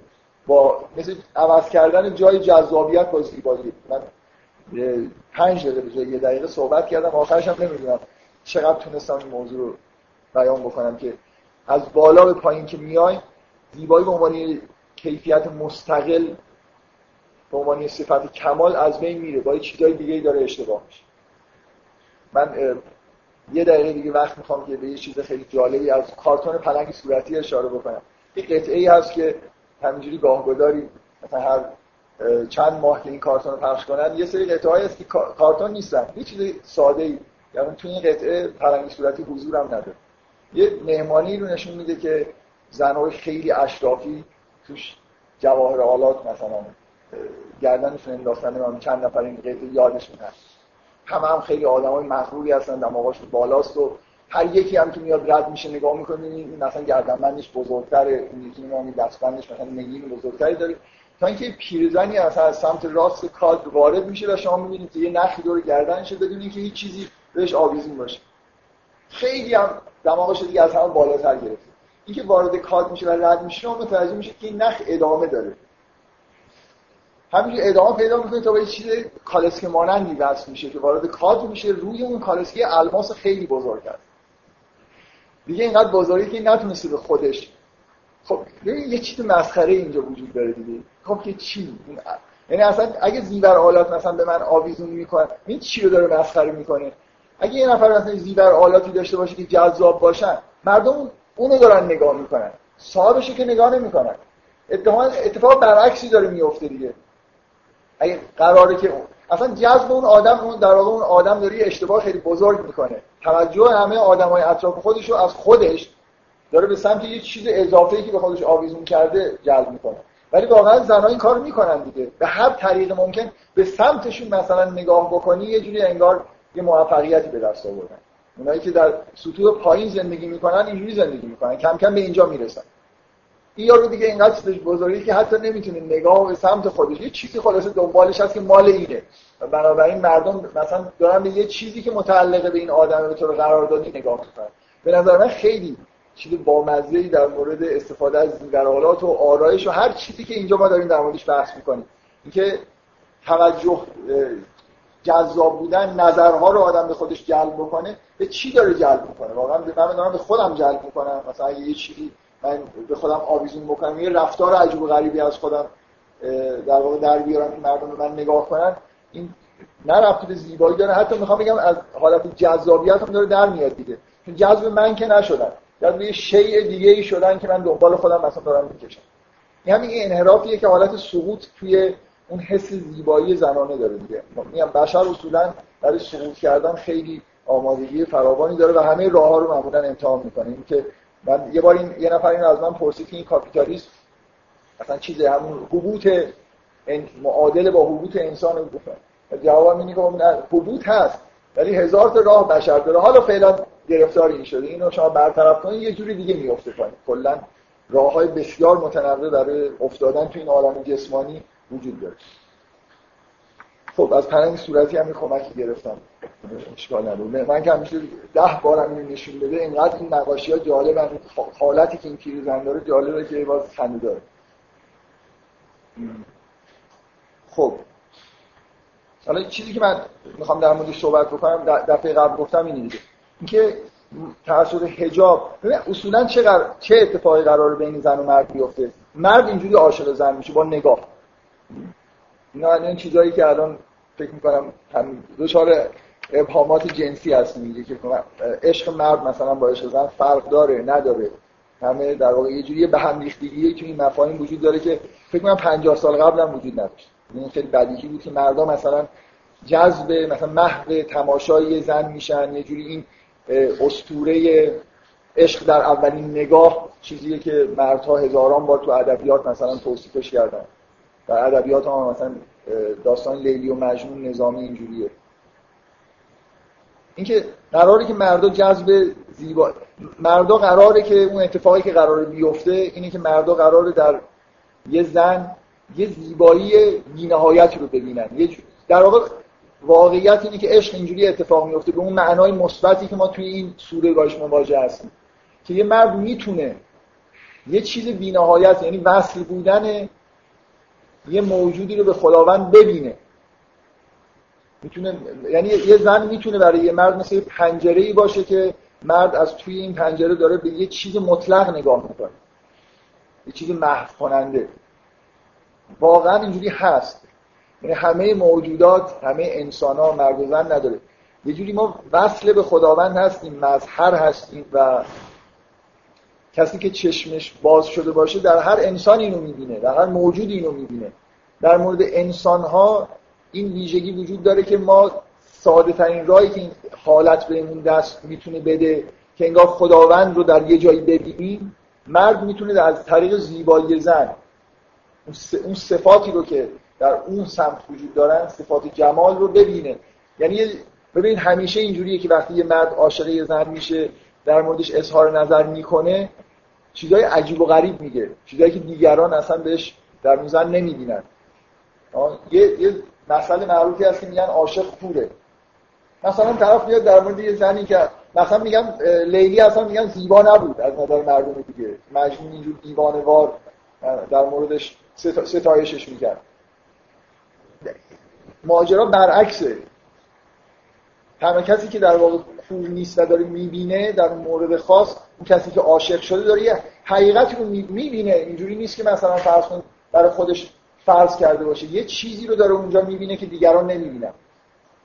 هر هر آدمی ممکنه در مورد در یه موارد این اتفاق براش بیفته. اون چیزی که ما اینجا با عنوان همش تاکید می‌کنم که کلمه عشق و وقتی به کار می‌بریم به اون معنای متعارفی که توی ادبیات رمانتیک هست حسابش نکنید. برای خاطر همین اینجا به یه قراره که شما یه چیز الهی رو در یه نفر ببینید مرد قراره که یه زیبایی مطلق رو در یه زن ببینه. یه طوری که اصلا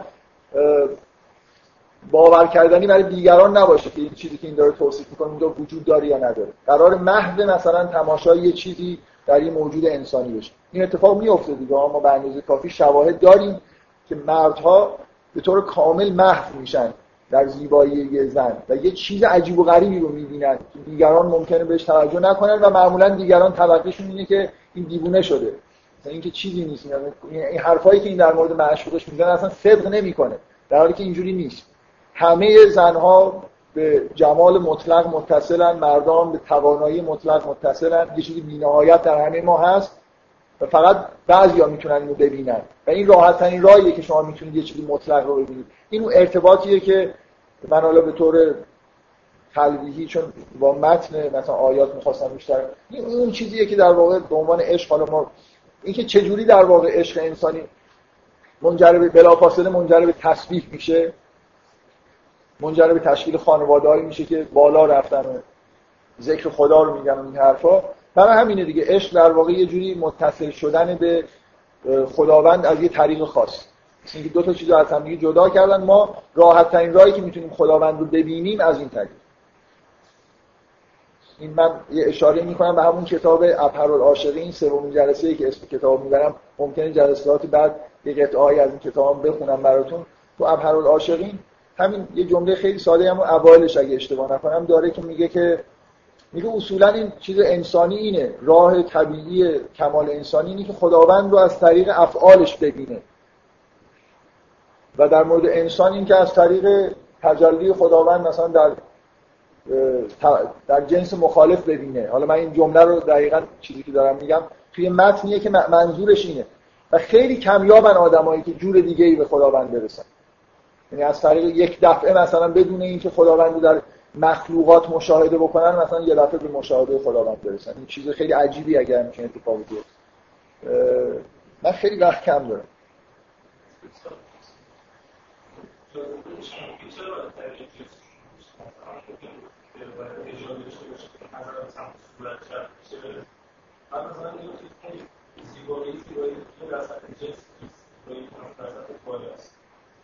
خب ولی ولی در جسم تجلی پیدا کرده دیگه. یعنی شما شما شما چیز جسمانی رو که در واقع می‌بینید و توش یه چیزی تجلی کرده راه راه طبیعی اینه دیگه. یه دفعه مثلا آخه یه مقدار ببین صورت جسمانیتش یه خورده کمتره. نمی‌دونم منظورم می‌فهمید یا نه. صورت دقیقا اون جایی از بدنی که پر از معناست. شما به چهره آدما که نگاه می‌کنید یه چیزی از دارید به روحشون نگاه می‌کنید. شما به یه نفر که نگاه می‌کنید عصبانیت می‌بینید. شما به مثلا برای شونه یه نفر اگه نگاه بکنید چی می‌فهمید؟ شونه است دیگه. صد بارم نگاهش بکنید این شونه راستش مثلا. یه خورده مثلا باری که هر دفعه می‌بینید که استخون یه طرفش هم مثلا یه خود اومده بیرون. ولی شما صورت رو اینجوری نگاه نمی‌کنید نه؟ صورت اون بخشی دقیقا از جسم ماست که اصلا ما نگاه می‌کنیم برای درک معنا. نگاه نمی‌کنیم برای اینکه شما خیلی وقتا جزئیات صورت رو ممکن نبینید. پنج سال با یه نفر معاشرت می‌کنید و متوجه جزئیات چهرهش میشه دلیلش اینه که ما به چهره که نگاه می‌کنیم دنبال چیز دیگه ای داریم میگردیم. تو چشم آدم که نگاه می‌کنیم واقعا داریم سعی می‌کنیم انگار روحش رو ببینیم.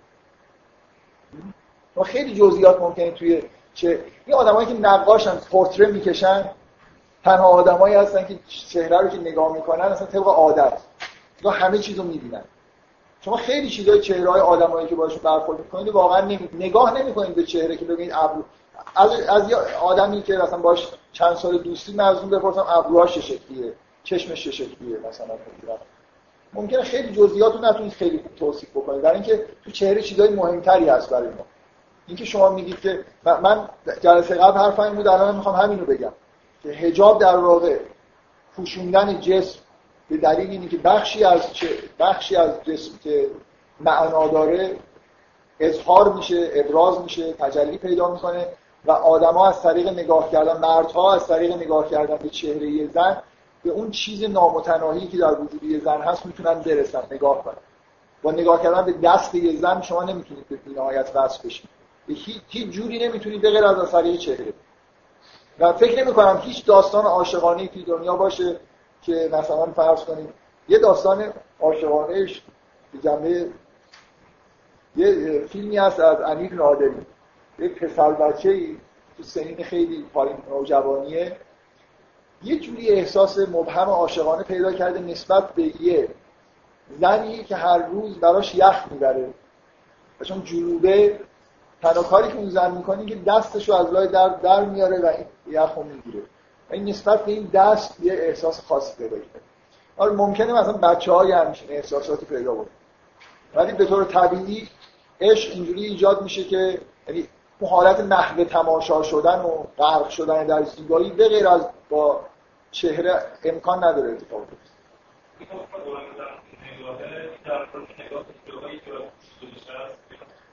بذار داری در موردش صحبت می‌کنی من بهش می‌رسم صحبت می‌کنم. خب.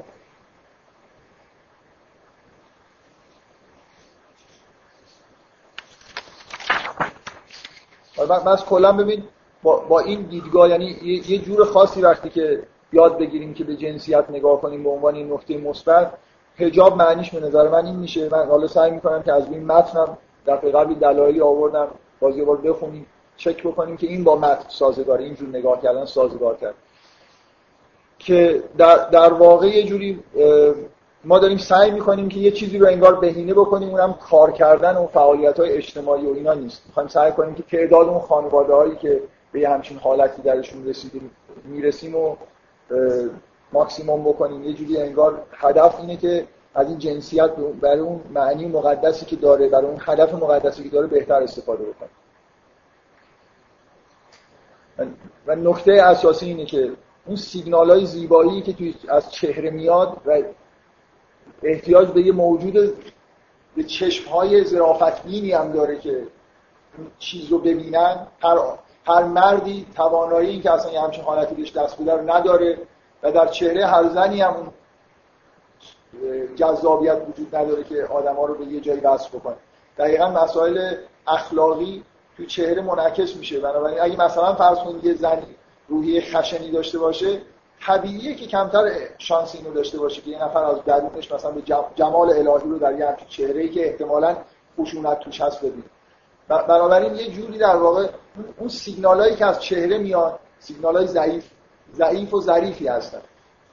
و اگه یه من چیزی که دفعه قبل گفتم دوباره دارم تکرار می‌کنم اینه که اگر شما تمام جسم مثلا یه زن در معرض دید باشه سیگنال های شهوت انگیز برای مرد قوی ترن و زودتر انگار detect میشن. و این مثالی زدم که از روانشناسی شما یه عکسی رو که به غیر از چهره جای دیگه بدنی زنم پیداست. به مردا برید نگاه کنن. به طور طبیعی اول جای غیر از چهره رو نگاه کنن هر چقدر چهره یه زن زیبا باشه وقتی که بدنش برهنه است چیزی که اولین بار مثلا مردا رو در واقع جذب می‌کنه مگر اینکه به دلایل اخلاقی خودشونو ممنوعیت درشون داشته باشه. اگه آزاد بذارن خودشونو اول در واقع به چیزایی قسمت‌هایی نگاه می‌کنن که معنیدار نیست. ولی سیگنال های مثلا فرض کن جنسی توش هست. بنابراین حجاب در واقع یه وسیله مثل اینه که شما توی محیط اجازه می‌دید به مردا که اون اتفاق براشون بیفته. یعنی اون سیگنال های ضعیفتر رو بتونن detect بکنن. هر چقدر که یه زن بیشتر در واقع قسمت های بی‌معنی و شهوت انگیز بدن خودشون چیزهایی که در قرآن به عنوان زینت که من دفعه قبل در مورد این صحبت کردم که اون چیزی که توی قرآن زینت میگه منظور گوشواره و نمی‌دونم النگو و خلخال این حرفا نیست با آیات جور در نمیاد. فقط من نیستم این حرفو می‌زنم. بعضی از این اختلافی بین مفسرین به نظر من واضحه که اون مفسرینی که معتقدن که تو این آیات زینت به معنای زینت های طبیعیه نه زینت های مصنوعی کاملا دارن با سیاق آیه به اصطلاح درست می‌فهمن. علامه طباطبایی یه نظر کاملا متوسط داره. میگه منظور از زینت مواضع زینت به جوری سعی می‌کنه هر دو طرف رو انگار داشته باشه. یعنی مثلا فرض کنید گردن چون یکی از مواضع زینته یا مثلا مچ دست از مواضع زینته و الی آخر. من به نظر من به خیلی واضحه که اونجا منظور زینت معنی زینت های مصنوعی نیست. زینت های طبیعی جسمانی که در واقع جذاب هستن اونا رو قرار بپوشید و اینجوریه که در واقع زنان می‌تونن موفق بشن که اون حالتی که یه نفر بتونه از طریق اینا به یه جایی وصل بشه اتفاق بیفته. بعدا این اتفاق میفته که اون زنم می‌تونه از طریق این مردی که در واقع یه چیزی رو درش دیده به یه جایی وصل بشه. حالا الان که تو این دنیا اصلا کسی به جایی وصل نمیشه. حرفای خیلی دیگه در این محیط بسیار آرام که همه این چیزها هم خیلی خوب داره رعایت میشه و همه درک درستی هم از این احکام دارن باز اقلیتی از مردم هستن که در اون حد خیلی بالاش بتونن مثلا در واقع عشق انسانی رو تبدیل به ایمان و شور مثلا الهی بکنن. کلا بستگی به آمادگی روانی آدما داره که می‌تونن وارد همچین وادی بشن یا نه. ولی به هر حال عشق تو همون سطوح پایینش هم اگه به وجود بیاد خلاصه یه فوایدی داره. اگه به خیلی خیلی سطح بالا هم نباشه هم همین که به حال یه شورانگیز انسان آدم ها رو نسبت به دنیا دید مثبتی بهشون میده خیلی فواید دیگه که به هر حال به حسای مذهبی که قرار ما داشته باشیم نزدیک.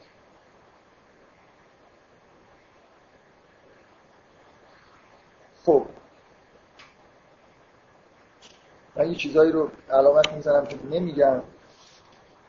برای خاطر اینکه می‌خوام این بحث هر شده این جلسه تموم بکنم.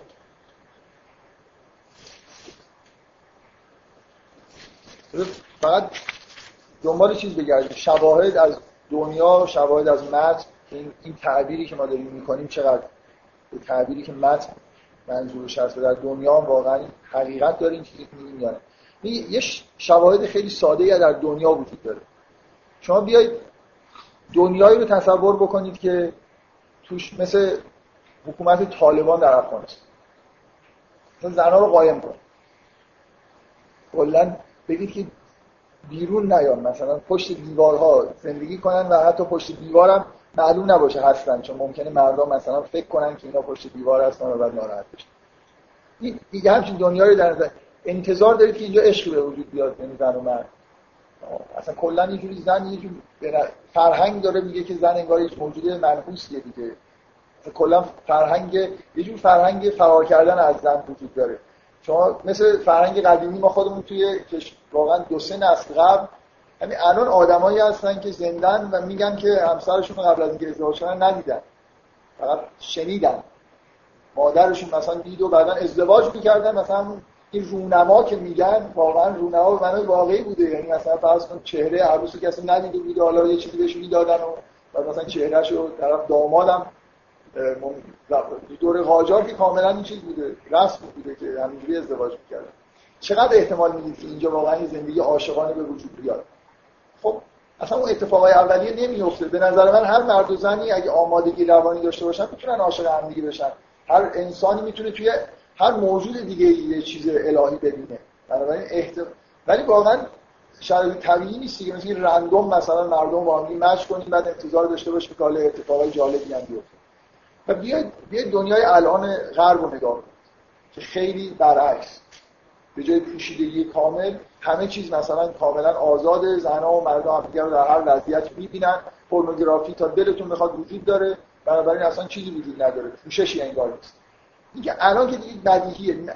به نظر من مضر بودن این حالت واضحتر از مضر بودن اون حالت قبلی یعنی احتمال به وجود اومدن این رابطه عاشقانه الان کمتره.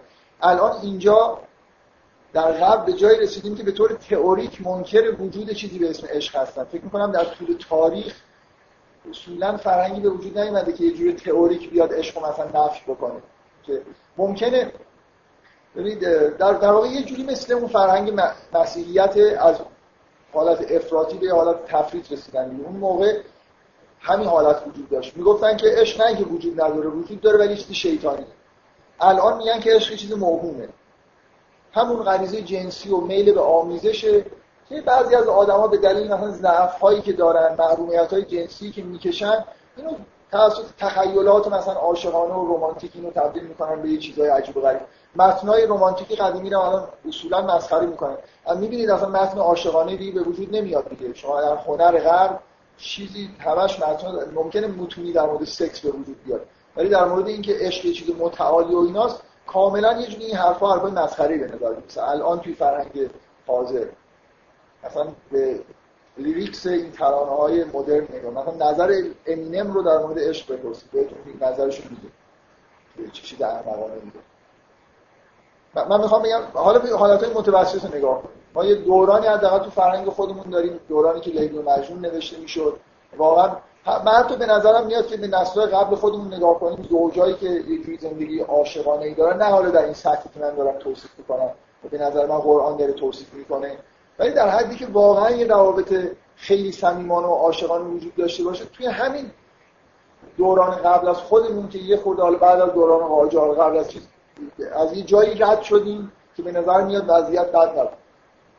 من من واقعا خودم در اطراف خودم حداقل چند تا زوج دیدم که این حادثه اتفاق افتاده که به محض که یکیشون میره اون یکی هم چند ماه یا مثلا تا ظرف یه سال از دنیا میره الان یکی از زوجا میره اون یکی تا حدودی ممکن خوشحالم بشه. من واقعا روابط زوجها رو الان نگاه کنید تو این دنیای مدرن مقایسه کنید با چند نسل قبل خودمون اون وابستگی خاصی که صمیمیتی که بین آدم ها به وجود میاد با اینکه همون فرهنگ مطلقا تایید نمی‌خوام بکنم ولی من می‌خوام بگم که یه چیز تجربی واضح وجود داره. برهنگی زیاد روابط جنسی آزاد عشق از بین می‌بره. بدیهیه. یعنی هر چقدر شما یه آدمی تمام مدت در واقع مشغول سکس باشه از دوران نوجوانی قبل از بلوغ خودشون مثلا بچه ها توی دنیای غرب با سکس در واقع سر و کار دارن. حالا از پورنوگرافی ممکنه شروع کنن و بعد خیلی زودم به سکس به معنای واقعی برسن. قبل از اینکه اصلا از نظر روانی آمادگی اینو پیدا کرده باشن که بخوان به چیز معنوی اصلا توجه پیدا بکنن. این سنشون پایین خب یه همچین آدمای فرصت عاشق شدن رو قطعا از دست میدن دیگه. به زحمتی همچین موجودی بتونه وارد یه رابطه خیلی عمیقی با جنس مخالف بشه. از اون طرف مثلا ندیدن و نمی‌دونم نفی کردن رابطه و اصلا آدما همینجوری رندوم مثلا آدما رو با هم هم کار معقولی نیست. من می‌خوام این احساس رو در شما تربیت کنم که از تجربی هم به نظر میاد که حالت تعادل یه نقطه بهینه میانه ای وجود داره که آدما چجوری با هم دیگه رفتار بکنن یه مقدار زنها در واقع پوشیده باشن سکسی محدودیت هایی داشته باشه تا بتونه در واقع یه چیزی در اون حد به وجود بیاد که رابطه مثلا عاشقانه. تاریخ هم به نظر مثلا شما همین غرب رو نگاه کنید از اون دوران مسیحیت به سمت دوران مدرن اون وسط یه پیکی وجود داره دیگه. ادبیات رو دوران رمانتیسیسم داریم که یه جور دورانیه که ممکنه زرا موهاشون پیداست ولی واقعا پاهاشون حداقل پیدا نیست.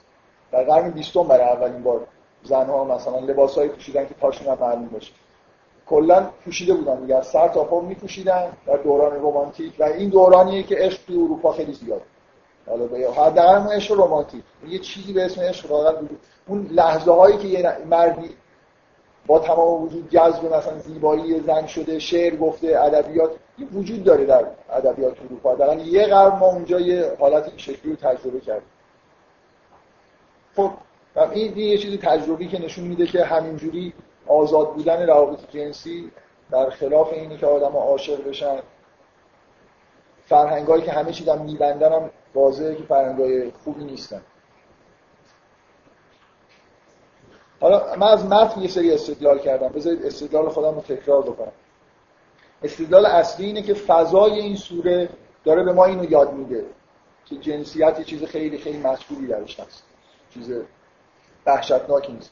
بنابراین نمی‌تونیم این سوره رو بخونیم بدون اینکه به جنبه های مثبت احکام فکر کنیم. یعنی یعنی یعنی وقتی که می‌بینیم که یه چیزی پوشیده میشه به این نگاه کنیم پس یه چیزی در واقع باز مونده. یه چیزی داره روش تاکید میشه. یه هر هر نفی هر چیزی اگه مثلا فرض کنید سکس در معنی زناش داره تازیانه می‌خوره کسی که این کارو می‌کنه اون برای خاطر اینه که یه نکاهی صورت می‌گیری که اون نکاهی چیز مقدسی از آب در بیاد.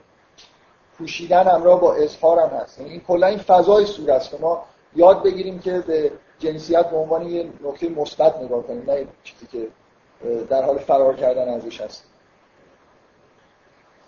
به اضافه اینکه من دفعه قبل از متن دلیل آوردم که اولا این آیاتی که مربوط به حجاب هستن درست قبل از نکاح من تاکیدم روی این بود که حجاب به همین معنا مقدمه در واقع بیش از این که منکر این نیستم که خب حجاب مثلا جلوی اشاعه فحشا رو جلوی اینکه احتمال به گناه افتادن مثلا انسان ها استفاده کردن از جنسیت خارج از خانواده. جلوی این چیزها رو می‌گیره جلوی اشاعه فحشا گرفته ولی نکته مثبتش اینه که مقدمه نکاهه. دو تا دلیل از متن سعی کردم بیارم. که اینکه این این آیات مقدمه آیات نکاح یعنی بلا فاصله بعد که در مورد حجاب صحبت میشه حرف از می‌زنه که ازدواج کنه. در واقع این انگار یه جوری بین آیات اشاعه فحشا و نکاح قرار گرفت. به اضافه این که من دلیل قاطع تر به نظر من اون آیه که به زنها میگه که اگه دیگه امیدی برای نکاح ندارن می‌تونن هجاب نداشته باشن. اولا خود زنی که تشخیص میده که در واقع یه معیار درونیه که بهش داره میگه که هجاب براش لازمه یا نه. و بعد اونم مربوط به نکاح کردن و نکردنه نه مربوط به اینکه مردی مثلا اونجا نمی‌دونم چجوری داره نگاهش می‌کنه.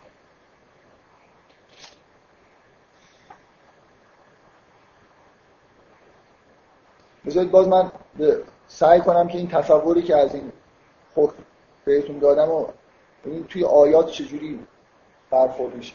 در مورد مردها که اولا یه نفر جلسه قبل آخرش سوالای خود عجیب غریبی پرسیده شد. یه نفر می‌گفت که مثلا این حرفی که من دارم می‌زنم با فضای مثلا این آیه که حرف از نگاه نکردن می‌زنه. میگه مثلا اولش میگه که مثلا قول للمؤمنین یغضوا من ابصارهم و قول للمؤمنات یغضضن من ابصارهن نه با این مثل اینکه نباید نگاه کرد. من یه جوری دارم میگم که انگار نگاه کردن اتفاق خوبی ممکنه توش بیفته در حالی که اینجا انگار یه کراهتی توی نگاه کردن هست. درسته؟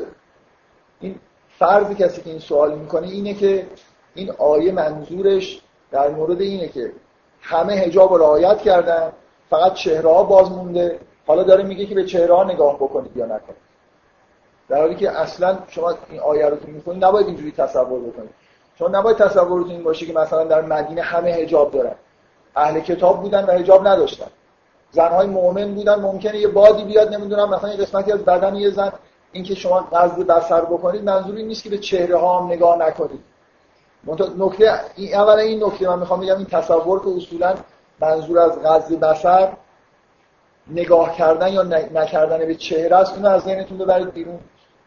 اینکه هر چقدر یه جامعه دنبال پوشش هم بره باز چیزهایی ممکنه باشه که نباید بهش نگاه بکنم. بنابراین اینکه من کلا دنبال این باشم که چشمای خودم رو یه جوری نگه دارم که مبادا چیزی رو ببینم که نباید ببینم دیگه واضحه.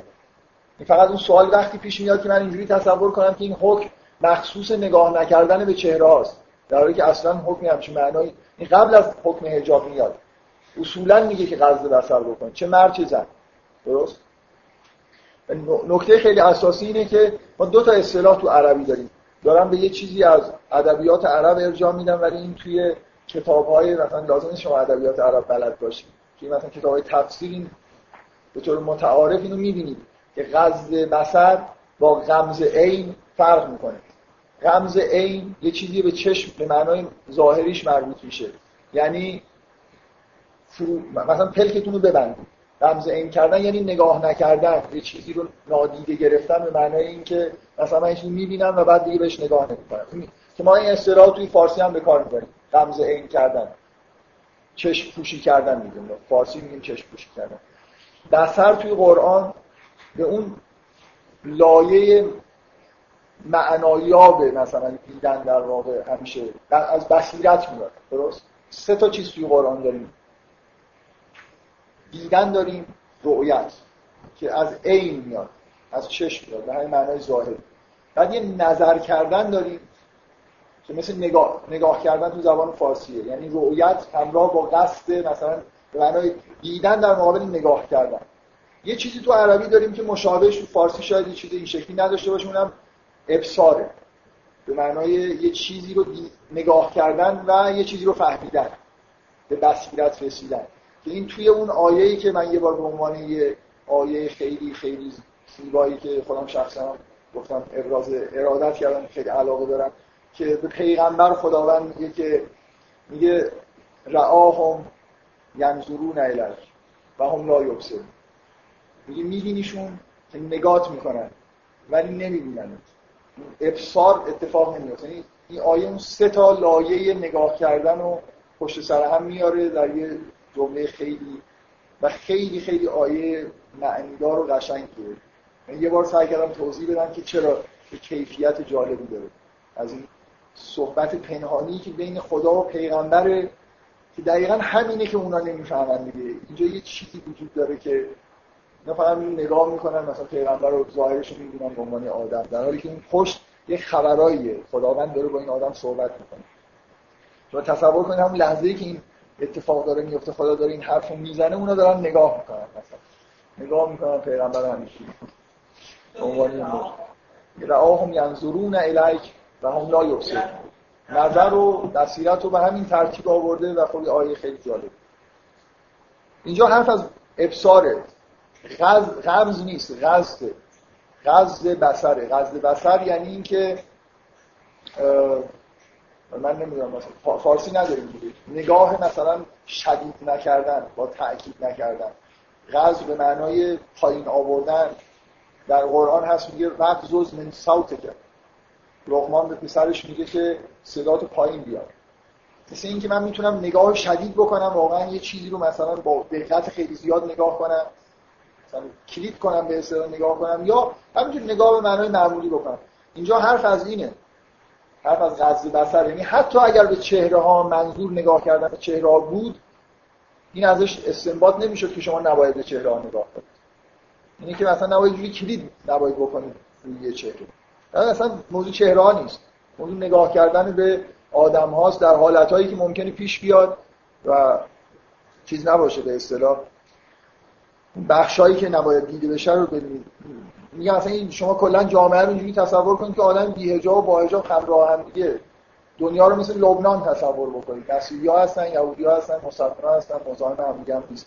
قرار این که توی جهانی که همه مثلا حجاب کردن حالا روبندن داریم حالا ما بازم می‌خوایم مثلا قضیه بسر بکنیم دیگه چیکار کنیم؟ مثلا همین طالبان میشه دیگه. کم کم میریم به سمت اینکه همین هم نباید بگیم. مثلا این هیئت نباید رؤیت بشه. دقیقا اونا رؤیت شدن و نشدن مسئله است. اینجا مسئله یه چیز دیگه است. خب بعد به این آ... هنوز روسری سر کردن نیومده این آیه رو دقت بکنید. میگه ولا یبدین زینتهن الا ما ظهر منها قبول بکنید که زینت منظور زینت طبیعیه. حرف از اینه که به غیر از الا ما ظهر منها به غیر از اون قسمتی که آشکار شد که اینجا منظور به وضوح اون قسمت هایی که در حجاب پوشیده نمیشه. به غیر از اون قسمت ها لا یبدین از زینتهن یه نفر جلسه قبل این حرف می‌زد که میشه از این آیه نتیجه گرفت آرایش صورت. چون مثلا آشکار کرد. میگه که اون زینت هایی که مربوط به مثلا چهره نیست رو آشکار نکنه. این یه جوری حلال بودن آشکار کردن زینت های توی چهره توش هست.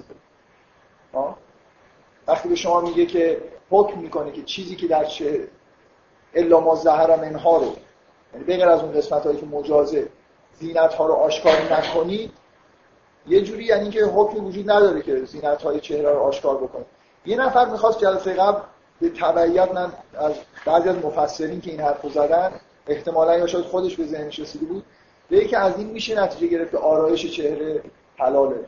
چون آشکار کردن زینت های چهره است. یعنی یه زیبایی هایی توی چهره وجود داره برای زنها که اینو اشکال نداره که آشکار بکنن. این آشکار کردن به معنای اینکه انگار یه جلوه دادن. من نمی‌دونم این استدلال میشه کرد خود من نمی‌دونم من نمی‌خوام بگم آرایش خوبه یا بده. ولی از این آیه نتیجه گرفت یه همچین نتیجه گرفتم به نظر من خیلی چیز نیست. خیلی با قطعیت نمیشه همیشه حرف زد ولی من چیزی که می‌خوام بهتون دقت بکنم اینه که قبل از اینکه حرف از پوشیدن حجاب باشه حرف از اون جاییه که ظاهر میشه. این خود عجیب نیست برای شما. می‌خوام بگم یعنی اظهار تو این آیه قبل از حکم پوشوندن اومده. مثل اینکه یه جوری داره تاکید میشه که یه چیزی میمونه اون آخرش. داره این همین چیزی که من میگم به نظر من با این متن با محتوای سوره با همین نحوه آوردن این واژه ها یه جوری آدم در واقع به این می‌رسه که انگار حجاب حکم همراه با اظهار یه قسمت دیگه چهره است. درست؟ قبل از اینکه حرف قبل از اینکه هیچ حکمی اومده باشه که چیزی از بدن رو مثلا زینت های بدن رو بپوشونید یا نپوشونید حرف از این داده میشه که الا ما ظهر یه جایی هست که اون در واقع ظاهر شده. به نظر من که اینجوری میاد که اینم خودش تو این متن در واقع نشانه اینه که این تعبیری که من دارم می‌کنم دور از و من یه آدم دیگه یکی از معروفترین تفسیرهای قرآن من یادداشت کردم. که من شخصا چند تا تفسیر معروف قرآن وجود داره که همه در واقع یه جوری حتی شیعیان نسبت به این تفسیر با اینکه مال اهل سنته معمولا می‌بینید که شیعیان تایید می‌کنن که تفسیر بسیار خوبیه تفسیر فخر رازیه فخر من اینجا نوشتم که یادم نره بگم که فخر رازی هم جزو کساییه که زینت رو معنای طبیعی گرفته. یعنی چیز نمی‌کنه. تو زینت اصلا فکر می‌کنم توی تفسیرش دقیقا این بحث هست که این زینت زینت مصنوعی نیست. منظور و نه مثل علامه طباطبایی حتی زینت ها به معنای زینت مواضع زینت. به معنای کل اون زیبایی ها چیزای جذابی که در بدن هست به غیر از چهره و دست و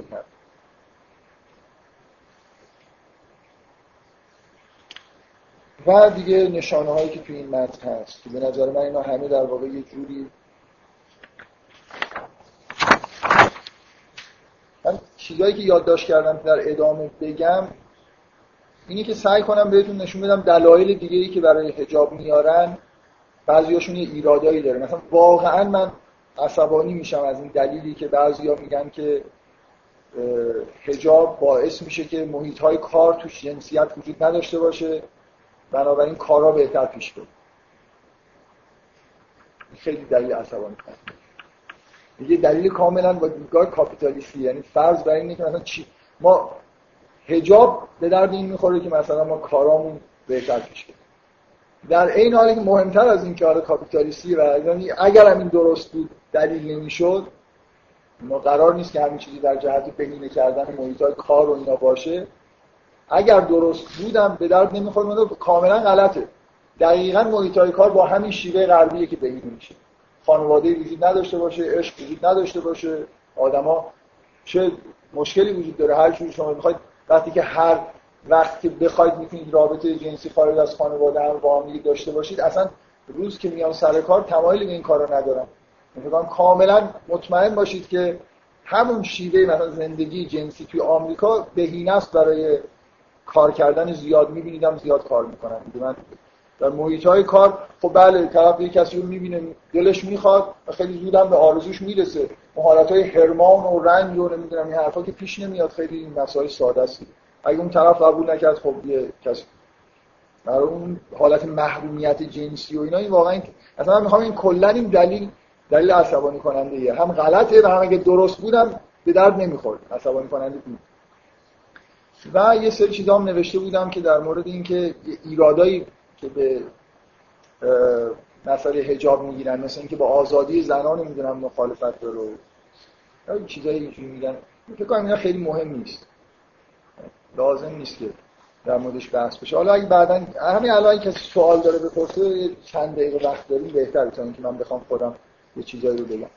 من سعی کردم بحث وسطش دوره رو موقتا متوقف بکنم. برای اینکه برگرد من این احساس رو بهتون منتقل بکنم. فهمیدن سوره مثلا نور نتیجهش اینه که شما احکام رو هر چقدر که عمیق‌تر بفهمید که این سوره چی داره در مورد جنسیت میگه چی در مورد روابط زن و مرد میگه خود به خود احکام رو بهتر میفهم دیدگاهتون نسبت به احکام تغییر می‌کنه.